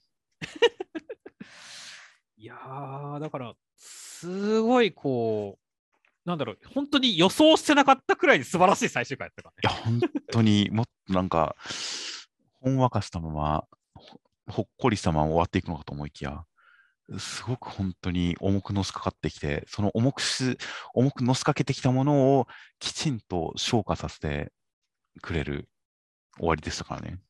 いや、本当そうだね。ちょっとしたセリフのところとかだけでもね、本当にこの年月、ダイジェストで描くだけじゃなくてさ、はい。あの、本当にマグちゃんがね、その夜空の景色をはいはい、はい。語ったりとかさ、今夜の空は見事な夕映えであったとかね、はいルルちゃんの目の目の代わりになって伝えてあげてるところとかも、本当にそのその前の展開とかを考えたら、マグちゃんっていう感じするしねっていう。いやー、で、マグちゃん、本当に夕焼けを見て、ルルちゃんが今日も綺麗な夕焼けだねっていうのに対して、太陽の沈む様がなぜみたいな感じでしたからね、この間まで。そうそうそう。うん、全然何が綺麗か全くわからんみたいな、どこがいいんだみたいな感じだったのが、このセリフですからね。そそこだけで年月を感じるし、その後のね、この伊妻くん、もう年老いた伊妻くんが来てくるっていうところとかもねっていう、はいはいはい。ここだけでも本当なんかいろんなドラマを感じさせるからね。そうですね。いや、正直、このレン君とルルちゃんがまあ、おそらく添い遂げたという、この階層の中に、伊妻くんがいないんですよね。いないですね。伊妻くんがいないんで、ちょっと、伊妻くん、なんか、脱落しちゃったのかって残念でしたが、うんこっちに来たことによって、まあ、彼は彼ですごいいい一生だったのかなという気持ちになりましたしね。そうですね。そしてまあ何よりね、ナプタークさんはね、旅に出て、はあ、実質ナフターク一大記だったんですね、この漫画は。こんな何年後かわからない未来に狂乱食堂があるからねって。めっちゃ栄えてますからね、狂乱食堂。そうそうそう。ここだけでほんとす、ナプタークって感じだったからね。そうですね。タークさんは、ある種、マグちゃん以上に多分、これ、ナフタークさんがやってると思うんですよね、僕は。そうだね、やってそうだよね。だから、本当、マグちゃん以上に人間に添い遂げてますよね。うん。すごいねっていう。ここだけで本当恐るべき邪神だぜ、ナプタークって感じするからね。本当に恐るべき写真ですよ、ナフターク。いやーだから本当になんだろう、このすごい情報量がこの最終回に込められてるんだよね。本当にもう、すべての期待に応えてくれる1話でしたね。うん。神木先生、マジやべえ、スタンディングオベーションですよっていう。いや、本当に、ジャンプほっこり漫画というジャンルに、もう大きな傷跡を残しましたね。いやそうですね。爪痕をで残しましたね。うん、そう、そしてその積み重ねた日常をね、こうやって感動的な展開につなげるっていうのは、本当に稀有な才能だと思うからね。はいはいはい。いやー、だからすごい、なんか、本当になんだろう、ありがとうとしか言いようがない最終回でしたよ。いや、本当に、いや、本当に、その、マグちゃんの涙もそうですし、空を綺麗だというセリフもそうですし、ナフタークさんの立身出世もそうですし、怒涛の伏線回収でしたからね。本当やね。ちゃんとやっぱ考えて売ってきたんだな、そういう種をっていうね。はいはいはい感動の種をっていうねいや、。本当に、もう緻密に計算されて見えますからね、全部。うんそうだね。まあ、それはそのね、あのユフィスさんのね、このナレーション的な件に関してとかもね、はいはいはい。めちゃめちゃやっぱ、ちゃんとしたんだなってか思うからね。いや、本当ですよ。もう本当に付け加えることは何もない、完璧な最終回でしたよ。いや、本当に。まあ、ジャンプギガにセンターから41ページで追加エピソードが決定ですけどね。いや、まあ、それはだってね、あの、なんか見ましたけど、レン君主役みたいな感じらしいですから、ああ、まあ主役はレン、主役はレンって書いてありますからね、こっちにも。そうそうそう、だからそれは見たいとこじゃないですかっていう。どこをやるんでしょうね。どこをやるんでしょうね。気になるな。ルルちゃんに告白するとことかやるんですかね。うん。もしくは意外とレン君視点でこの一生分やるかもしれないしねっていう。ああ、ナフタークさんと死の間際にナフタークさんが料理作りに来てくれるんですよね。いやいい話すぎる。言われすぎるですね。な小僧って言って、作ってやるぞっていう。クリンだって来るのかもしれないですね。うん、いや、なんかそれは見たいところだからさ。あ確かに違いそうと。まあまあ、普通にほっこり気の抜けた話でもいいんですよね。いやー、だから本当にまあ、本当にもうさっき言ったありがとうっていう感じだからね。いや、本当ですね。特に本当にマグちゃんはこのジャンプは、この漫画自体もそうありがとうだし、このジャンプという紙面においてもね、本当チェンソーマンとかさ、呪術廻戦とかさ、はいはいはいはい。めちゃめちゃ辛い時期があった時にマグちゃんにどれだけ救われたかったんですよ。にジャンプのほっこりを担ってましたからね。そうそうそうそうそう、マグちゃんがあることによって精神が保ったとかあるじゃないですかって。はいはいはい。い そういった意味でも本当にすごい漫画だったよっていう。や、本当に。いやー、神木先生、次の作品、本当に楽しみですよ。いや、楽しみですね。早く戻ってきてほしいですね。そうですね。まあ、まずは本当ギガ楽しみにしてますって感じですいや、ね。本当に楽しみにしてますよ。という形で、ちなみに、あの、マグちゃんに絡めて語るかもと最初に予告していた平賀美也先生のネル武芸道業の話というのが、最新刊で最終回終わりますよと言われたのが、かなり早い段階で言われて、もっと3週、5週前とか、そのくらいの時に言われて、バタバタするのかと思ったら、かなり前もって言われるんで、その後モチベーションを維持するのが大変だったって書いてあるんですよね。だから3週や5週ではなく、あもっと早いとは思わなかったって言ってたから、気持ち的にはまあ、6、7、8週前ぐらいには行ってそうな雰囲気ですよね。そんな感じだね。っていう感じだと、やっぱり、ユフィスさんのエピソードとか含めて、まあ、あの辺からの一連の流れ、全部終わると分かった上で書いてた可能性はありますよね。うん。という形でもう、それで考えても、やっぱりすごい見事な畳み方だったんだなというのが分かりますね。そうですね。いや、だから本当、神木先生はもう、もともとね、最初の初期の頃の花火のエピソードからで、信頼感のある、構成のうまい先生だなと思ったけど、もう本当にこの一連の締め方で、マジですごい先生だなと思ったからねっていう。本当に、いやー、新作、どういう内容になるのか分かりませんが、次は海の幸をやったから、次は山の幸なのか分かりませんが、山の幸ってなんだよ。山の幸、山の、山の幸 SF とかややるかもしれないですからね。うん大変楽しみですよ。楽しみですね。では続きましてが、えー、守れ守護丸第10話、内容としましては、手品師の藤井さんが本気になって襲ってきてやばいんで、校舎で叩き壊しましたっていう展開でした。ていうか、今週もうヒカキンの登場はヒカキン卑怯すぎるやろと思ったね。そうですね、登場した瞬間に、なんかこう、なんでしょうね、そのコマを6回ぐらい見直しましたね。そうですね。何度見かするよねっていう。まあ、その後の展開に関してはもう、なんかもう、なんでしょうね、爆発したりはしましたが、うんなんか、やっぱ登場したっていう瞬間が僕の中では一番衝撃でしたね。はいはい。まあ、俺は結構でもね、爆発させたところかなり衝撃やったんだよね。なるほど。え、マジでって。だってさ、普通さ、登場させるだけでも結構まあ、すごいことなのにさ、はいはい。爆発させるって何やそれっていう。いやー、ちょっと、ね、あの井原先生、フリーダムすぎるというか、神をも恐れなすぎだろって思ったからそうですね。前衛的ですよね。ね。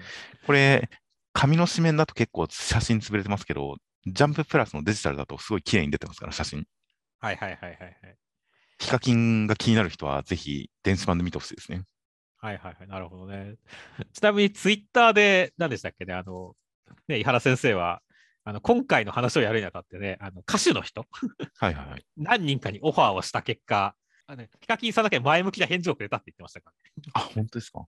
そう、だから、だから、本音としてだから、この歌によってこう回復するみたいなところはいはいはい。があって、歌手の人、いろんな人にやって、爆発資産させるんですけど、受けてくれませんかみたいなことをやって、ヒカキンだけ OK だったっていうね。誰あたりにオファー出したんでしょうね。そうだよ。だから誰に出したんだよって気になるよね。そうなんですよね。誰、なんか、面白くない人だと、自分がここに出て面白くなるのかなって心配しちゃいそうじゃないですか。そうですね。滑ったら嫌だなって思うじゃないですか。うんあの、漫画として使うのが良し悪しとか、そういうなんか心の広さとかじゃなくて、うん自分がそこに出たら滑るんじゃないかなって不安がありそうな気がするんですよね。その点、ヒカキンさんはまあ、ネタとして成立する強度がかなり強い方だからいいですよね。そうですね。爆発させても全然 OK ですからね。あとやっぱ知名度が、知名度がやっぱ、ヒカキンさんレベルの知名度のある歌手って今、歌手っていうか、知名度のある人、万人が言われてピンとくる人って、多分かなり少ないですよね。うん。いやー、もうだからその辺も気になるよねって。そうですね。歌のランキングとか、その Amazon Music とかで聴くときの順位とか見ると、やっぱ YOASOBI だとか、YOASOBI さんだとか、なんか、普通になんか歌のランキングの上に出てきてる人たちで、僕多分顔を見てピンとくる人ってほとんどいないですからね。まあね。なんか男性何人、女性何人のユニットだぐらいのことはなんとなくわかりますけど、あ YOASOBI はうん男性、女性なんだなとか、ヒゲダンは何人なんだなとか、そのくらいのことはわかりますけど、顔見ても絶対ピンとこないですよね。ヒカキンさんはわかりますからね？そうですね。そして爆発させてクソ面白いからねっていう。まあ、それに関しては僕、もっと真面目な感じの、真面目な方向性の歌詞を爆発させても面白かったですけどね。まあ確かにね。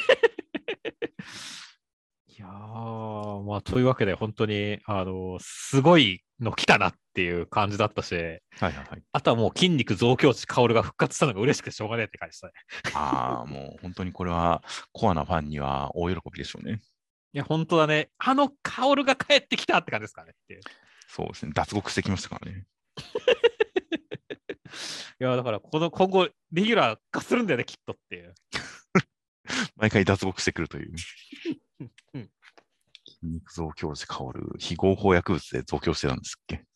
そうですよ。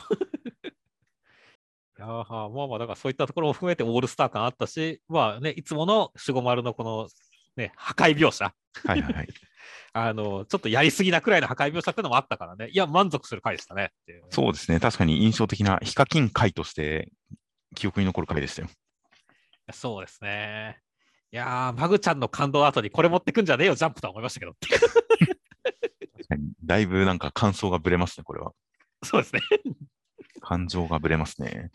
いや、という感じで、いや、まあ、本当になんか、なんかこう、井原先生らしさを出してるなっていう点ですごくいい印象の回でしたよ。そうですね。いやーやっぱ恋するワンピース、ワンピースのスピンオフ漫画でも、あのー本当に起きて知らずな、命知らずな、ワンピースの1話のほとんどがワンピース本誌のコマっていう時とかもありましたからね。そうですね。そういうこ、そういうなんか、井原先生のそういうところで鍛えられた、なんか胆力が出ててよかったですね。うん、だから今後もフリーダムで活躍してほしいなって思いますね。まあ確かにこの方向性でどんどん驚かせてほしいなと期待してしまいます。では最後に目次コメントが、コンクリートと花、あざみ先生、未来の世界を想像して書きましたが、本誌に載る未来は想像できなかったです。ということでしたち。ょっとうまいこと言ってますね。まあまあそうですね。未来を想像して書きましたが、まさかこの作品が本誌に載るとは想像してなかったですという形の謙虚なコメントでしたね。そうですね。あとは、ビッチウォッチ篠原先生、今回の原稿を書きながら何度も、いや、知らないけど、とつぶやいてました。はいはい。あれですかね、漫画に突っ込むを入れながらネームとか切るってっていう。まあ、ある種、自分の作品じゃないですかね。まあね。知らないけどっていう、ふんわりした内容に、いや、知らないけどって突っ込みながら書いていたということで。いや、なんなら、目次コメントももう、篠原先生じゃなく、この、うろみなの作者、歌方先生として書いてほしかったですよね。そうですね。それもありでしたね。あとは、ひ僕のヒーローアカデミーは堀越先生、スパイダーマン見ました。この年でベスト映画が更新されるとは思わなかったです。ということで、なんと、オールタイムベストの作品が更新されたらしいですね。へえ、そんないいんですね。いや、まあ、スパイダーマンは、まあ、すごいですよ、本当に、今作は。映画アメコミ映画という、そのジャンル、メディア全体に対して言及、自己言及的な作品で、何か、まあ、感動しますよ、本当に。ちょっとがぜん興味が湧いてきましたね。ああ、見てないんですね。見てないんですよっていう。じゃあ、ぜひ、スパイダーマン、過去のソニーのスパイダーマン作品、えーまあ、7作品ぐらいと、スパイダーバースと、まあ、マーベルの20何作品見てから、スパイダーマン見たらいいと思うんですよ。それはさすがにハードルが高いですけど、まあ、いくつかは見てるけどっていう。という前提知識があればあるほど面白い作品ではありますよ。はいはいはい。まあ、単体でも面白いですけどね。うん、ハードル高えよ。それを乗り越えたときにちゃんと約束されたあの楽園がありますから。はいはいはいはい。確かにね。ゆっくりじゃあ見てっか、ゆっくり。いやー、いいと思いますね。ああ、あとは、これ、バレンタインネタかもしれないですね。ドロンドロロン大沢先生、母から再び芋けんぴが送られてきました。チョコでコーティングされてて美味しいいや、もう確実にバレンタインネタですね。ですね。芋けんぴがチョココーティング。ちょっと食べてみたいですね。いいね。あのーまあもう、ちょっとよあ芋けんぴだと予想がつかねえな。ポテトチップスのチョコをまとったやつは、なんか最近ぐっと増えましたけど、まあ、嫌いじゃないですよ、す僕は。まあまあいろんなね、なんかカントリーマームもチョコまみれになったり、ラスクもチョコまみれになったり、いろいろチョコまみれになってますからね、最近は。まあまあ、あの辺のやつは、チョコでコーティングというかは、チョコを吸い取らせるというか、な眼心っていうんですけど、なんかチョコを吸い取らせる感じですからね。まあ確かにね。うんチョココーティング系のお菓子、まあいろいろありますが、芋けんぴは食べたことないですね。食べたことないですね、確かに。そして、まあ、食べ物といえば、まあ、ブラッククローバー田畑先生、たまに間違えて妻をチャーハンと呼んでしまう。いや、違うんです。呼び名がにっていうコメントですけども。はい。これ何なんですかね？呼び名が似てる、チャーハンに似た名前？なんでしょうね。どうでしょう？もしかしたら、あの、ね、息子とかとかさ、息子とか娘基準でさ、あのお母さんとかさ、母ちゃんみたいなこと呼んでるからさ、はいはいはい。母ちゃんがチャーハンになったとか、そんな感じなのかな？ですかね。なんか、なんか、ちーちゃんとかそういう感じだったりするかもしれないですしね。ああ、なるほどね。ちいちゃんがチャーハン。いやーだからちょっと、なんだろう、謎が謎を呼ぶコメントだと思いましたね。解説が欲しいですね。欲しいですね。あとは、僕とロボコの宮崎先生、戸塚先生の親戚の子供に私もお年玉をあげたい。それくらい励みになりました。ということで、戸塚先生の親戚の子供が一番好きなジャンプ漫画は僕とロボコだと言っていたというあのコメントに対するアンサーとなったんですね。いやそうですね。まあ、ロボコで小学生一番人気みたいな感じらしいですからね。はいはいはい。いや、ちゃんと拾っていきますね。そうですね。いや、まあ、喜んでるな、宮崎先生って感じが伝わってきていいですねっていう。はいはいはい。そして、まあ、あとはね、守れ守護丸の井原先生、まあ、ヒカキンさん、本当にありがとうございます。ありがとうございますっていう大事なことだから2回言いました そうですね。感謝が伝わってきますね。感謝感謝ですね、本当に。感謝感謝ですね。あとは、怪しもん各先生、この目次コメントを考えるまでに2時間くらい費やしてしまいましたっていう。それは不毛ですね。もっと他に使ってください、時間をって思いますね。2時間費やしたついに書いたコメントが2時間使いましたっていうコメントですからね。そうですね。なんか、それこそ、辰木先生みたいに何かいいパターンを編み出したらいい気がするんですけどね。そうですね。あのーまあ、何かしらの、なんかこう、まあ、ベスト3とかでもいいし、まあ、言われたいセリフでもいいじゃないですか。井原先生みたく。あとは、えー今週最終回の破壊神マグちゃん、神木先生、うん誰かにとってのいい漫画になってたら嬉しいです。ギガでまたお会いしましょう。というコメントでした。やそうですね。いや、まあ、きっと誰かにとってのいい漫画になったのは間違いないと思いますかいや、ら。確実になってると思いますね。という形でギガ楽しみです。という形で、えーでは来週新年祭が始まります。真打ち目指す落語親子の人情話、落語新年祭関東から、えー地球揺るがす真打ち登場、寒さ吹き飛ぶ、経典同地新年祭2連弾第1弾、その身一つで芸を極めよう。話し家たちがしのぎを削る落語新年祭表紙関東から54ページ、あかね話、原作、末永祐樹先生、作画、毛部高正先生、落語に見せられた親子が真打ちを目指すが、ということです。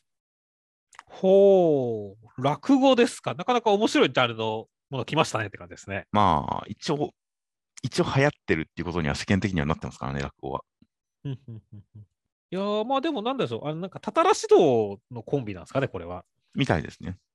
だから、まあ、だから、ある種、こう、落語漫画っていうとね、まあ、しかもちょっと女子高生っぽいのが落語するとかだったらね、あの、はい女子落とかがありますけども、それとはまたはい全然違って、もっとなんか、まあ、人情話の方だったりとか、そういう、なんか落語ってこういうもんですよっていう感じの話になるんでしょうね、きっとっていう。まあ、そうですね。落語漫画っていうと、どうしてもやっぱり女子落と、あと、あのー昭和落語真珠とかになったりしますが、あの辺は、また、独特のジャンル漫画ですからね。そうですね。昭和元禄落語真珠も、あれは、なんでしょうね。僕の周りの意見、あくまで僕の周りの意見ですけど、僕の周りの意見としては、落語が好きな人は、あの作品苦手っていう人は結構多いんですよね。はいはいはい。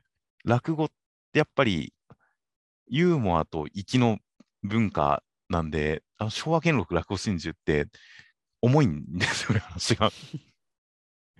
重いし、落語の良さってそこじゃないと思ってる人が、と感じてる人が結構多かったりするんで、僕の、あくまで僕の周りだと、あれは落語好きの人にはあまり届いて、あまり刺さってないイメージがあったりとかするんですが、まあ、なので、まあ、それぞれあまりこう落語というものを取り上げつつ、まあまあ、それぞれ独自のジャンルの中で、こう、面白さを追求してる感じだったりするんですが、まあ、果たして今作ではどうなるのか。うん、まあ、前回のただら指導が、やっぱり結構深夜ラジオネタをたくさん使っていたというところがあったりとかして、そういうので言うと、やっぱラジオで今話題になってたりとか、まあ、伊集院光さんも元落語家で最近また落語を再開して、落語の、あの、落語会とかをやったりしてますし、で、ラジオの中でも落語ネタをたくさん喋ったりとかしますし、あとはやっぱりその、神田伯山さんは講談師ですが、まあまあ、やっぱり落語で今大変注目されてたりとか、やっぱり深夜ラジオと落語というつながりもまたそれは一つあるんで、その辺から発想もあるのかなと思ったりはするんですけどね。そうですね。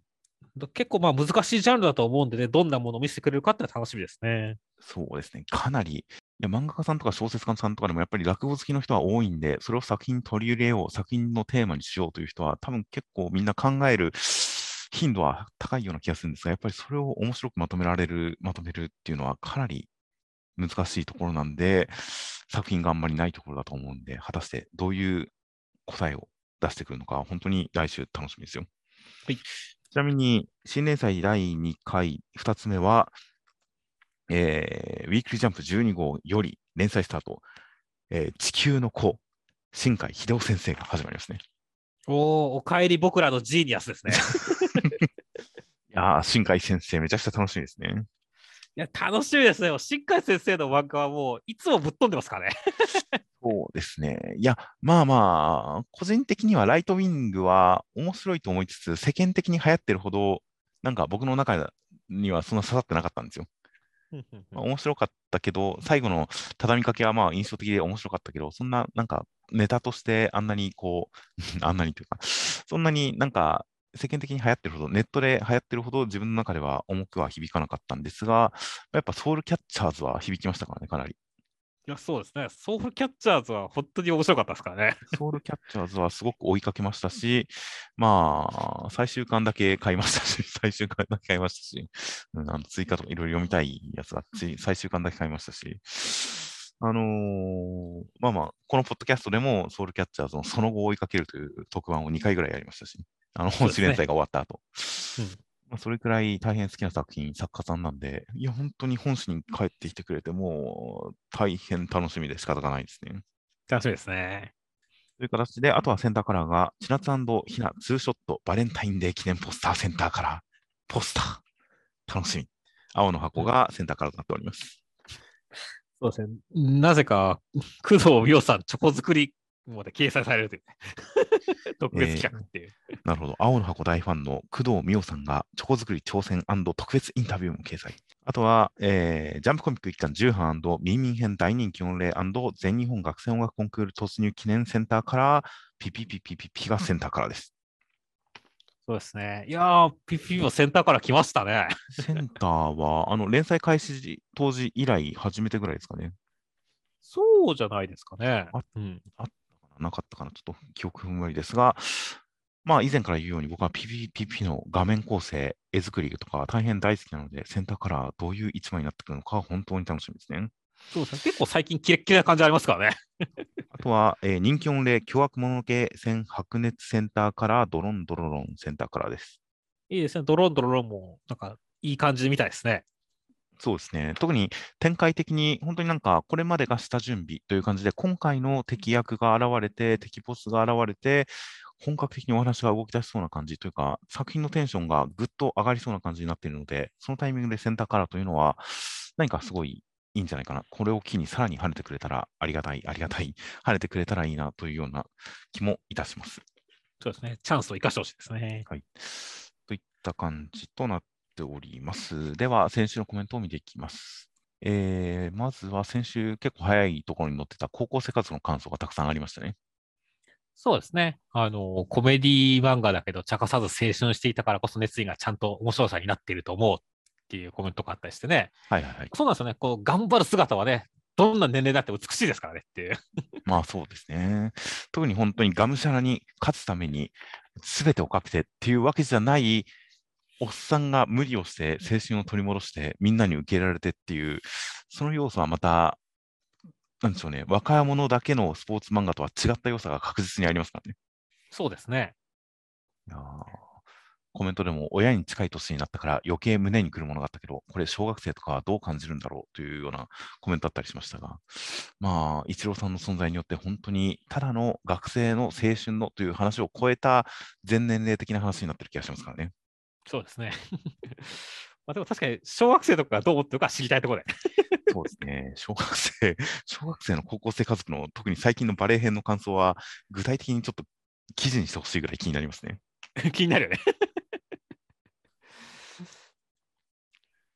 で、まあ、あとは同じようなことね、あの第1話では息子かわいそうとか思ってたのにとかいうコメントがあって。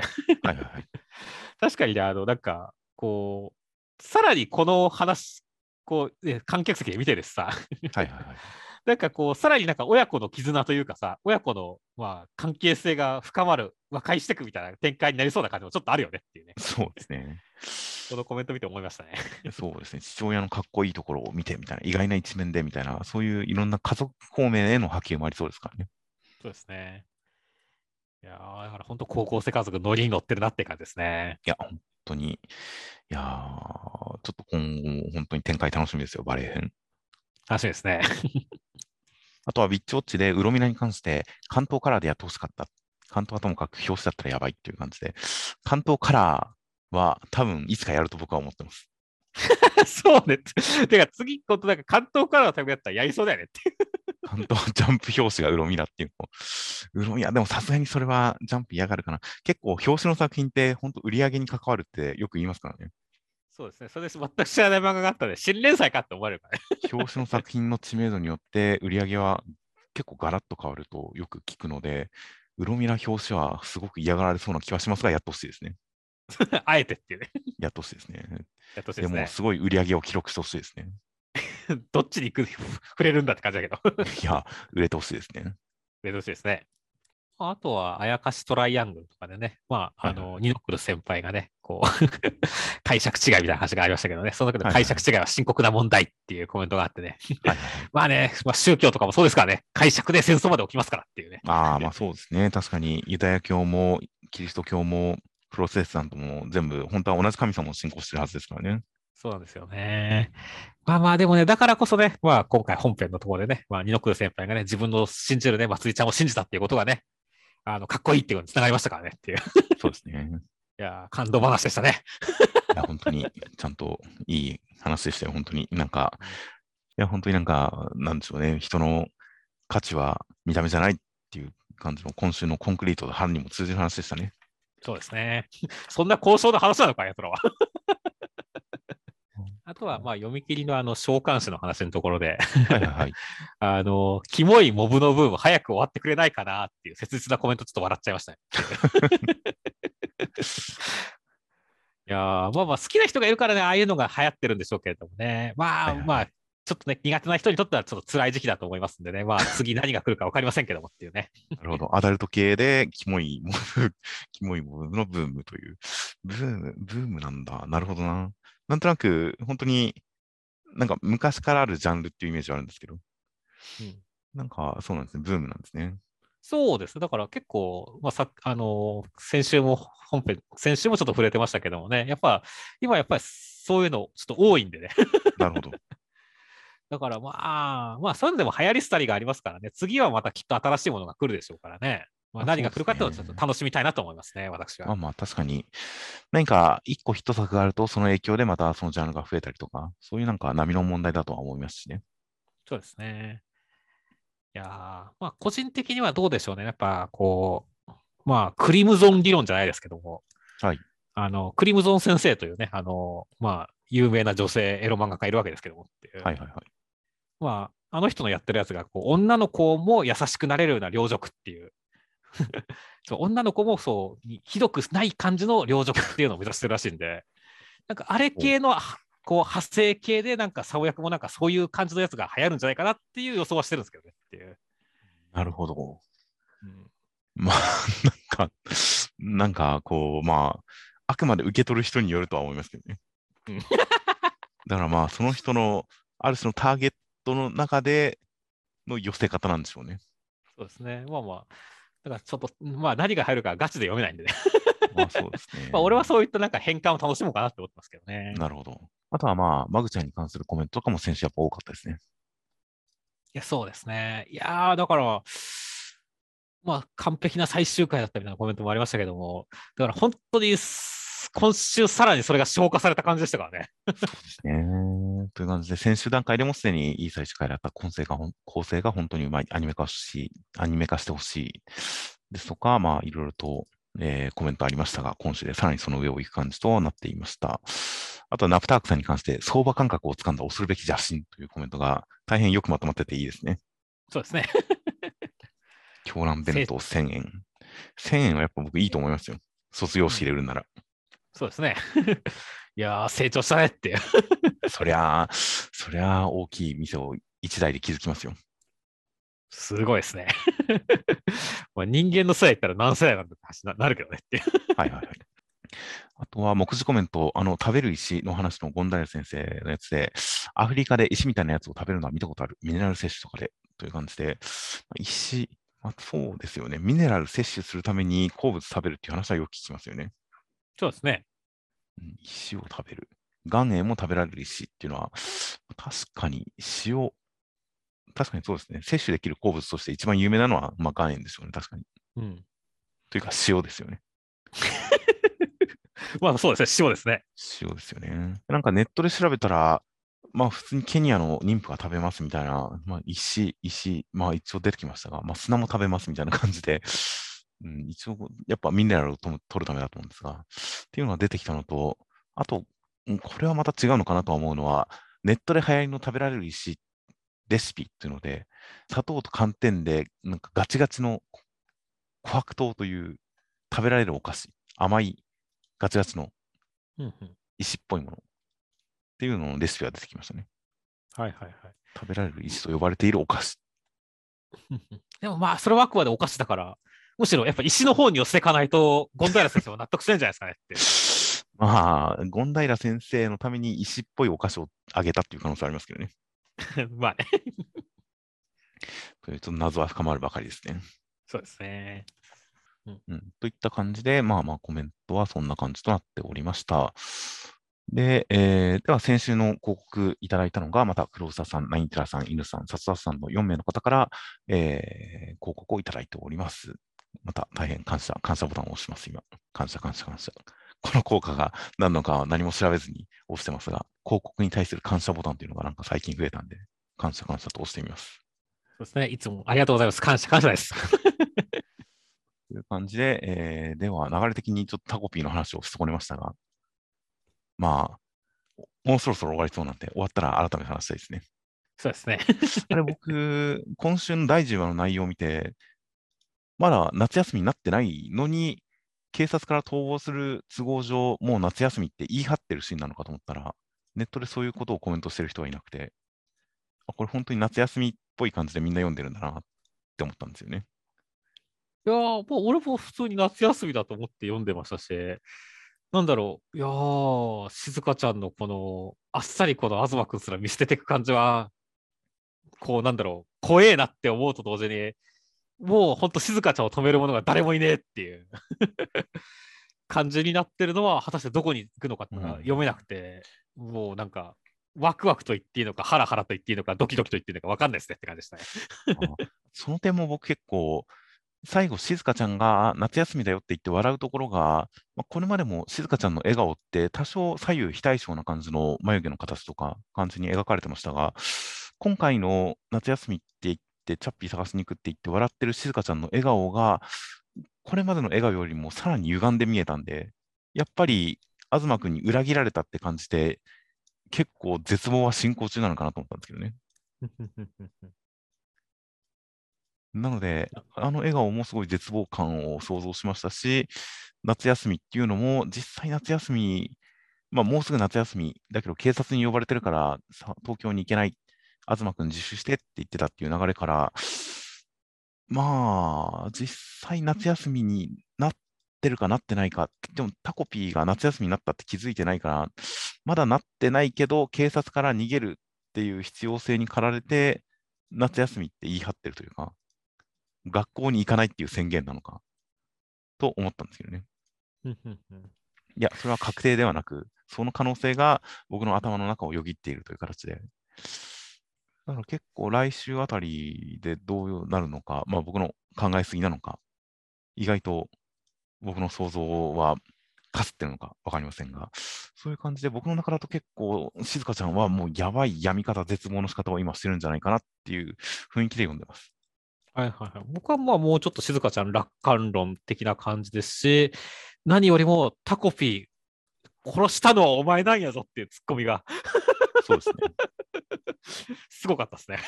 まあ、ほんとそうなんですよ、あれ。実行犯はタコピー一人ですからね。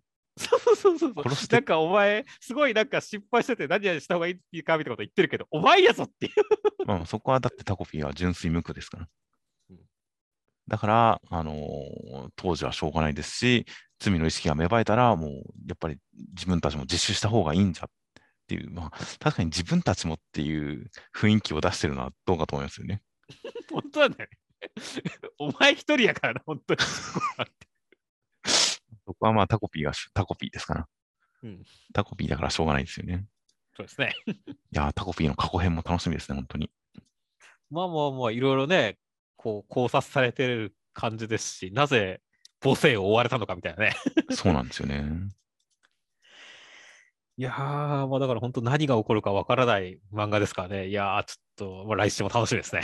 いや本当に、まあ、上下巻で、あの、2ヶ月連続発売っていうことはもう、あの、予定表に載ってるということなんで、まあ、10話台前半か中盤か、20話は絶対ないということで、果たしてどう畳まれるのかは、いやー、まあ、毎週、本当金曜が、もうちょっと木曜の夜20 21時くらいになると、そわそわしだしますからね。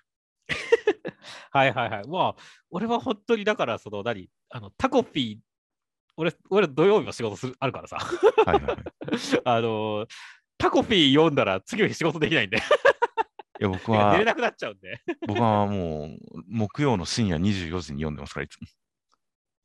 はいはい。ちょっと夜更かして読んでますから。まあまあ、俺はだからもうむしろ、あの、まあ仕事の前くらい、寝れなくなると、まずね、考察したりとか、他の人の感想を読んだりしてさ、はいはいはい。あの、寝る時間がなくなっちゃうんで、本当に、あの、寝る前に読読むのは危険っていうことで、12時になったらネット見ないようにしてますからね。なるほど。あの、ネタバレも踏まねえぞって言って、SNS 閉じてますからね。なるほど。いやー、まあ、タコピー。僕は結構タコピー、本当性に合ってるんで、もう,、うんもう本当に心の底から楽しんでますよ。はいはいはいはいはい。そうですね。まあ俺も最初はちょっと引いたけど、まあ、あの3話、4話ときてね、もうなんか、あの吹っ切れたというかね、はいはい。これ面白いってなりましたからね。いや、もう僕は最初から本当タコピーみたいな漫画が読みたかったんだと思って読んでますから。いはいはいはいはい。や、そう、こういう漫画が読みたかったんだよと思って読んでますから。うん。もう本当に毎週金曜日が楽しみですね。はいはい、そうですね。という感じで、結構最近またジャンププラス新連載がいろいろと出揃ってきて、あ、これ面白いな、これいいなっていうのがすごく増えたんで、うん、ちょっと近いタイミングで、またジャンププラスのおすすめ作品一斉紹介的なのはちょっとやりたいなとは思いますよ。そうですね。という形となっております。と、最後にねじ込んでみました。という形で、では来週号第11号の発売が2月14日、バレンタインですね、の発売となっております。では、お疲れ様でした。お疲れ様でした。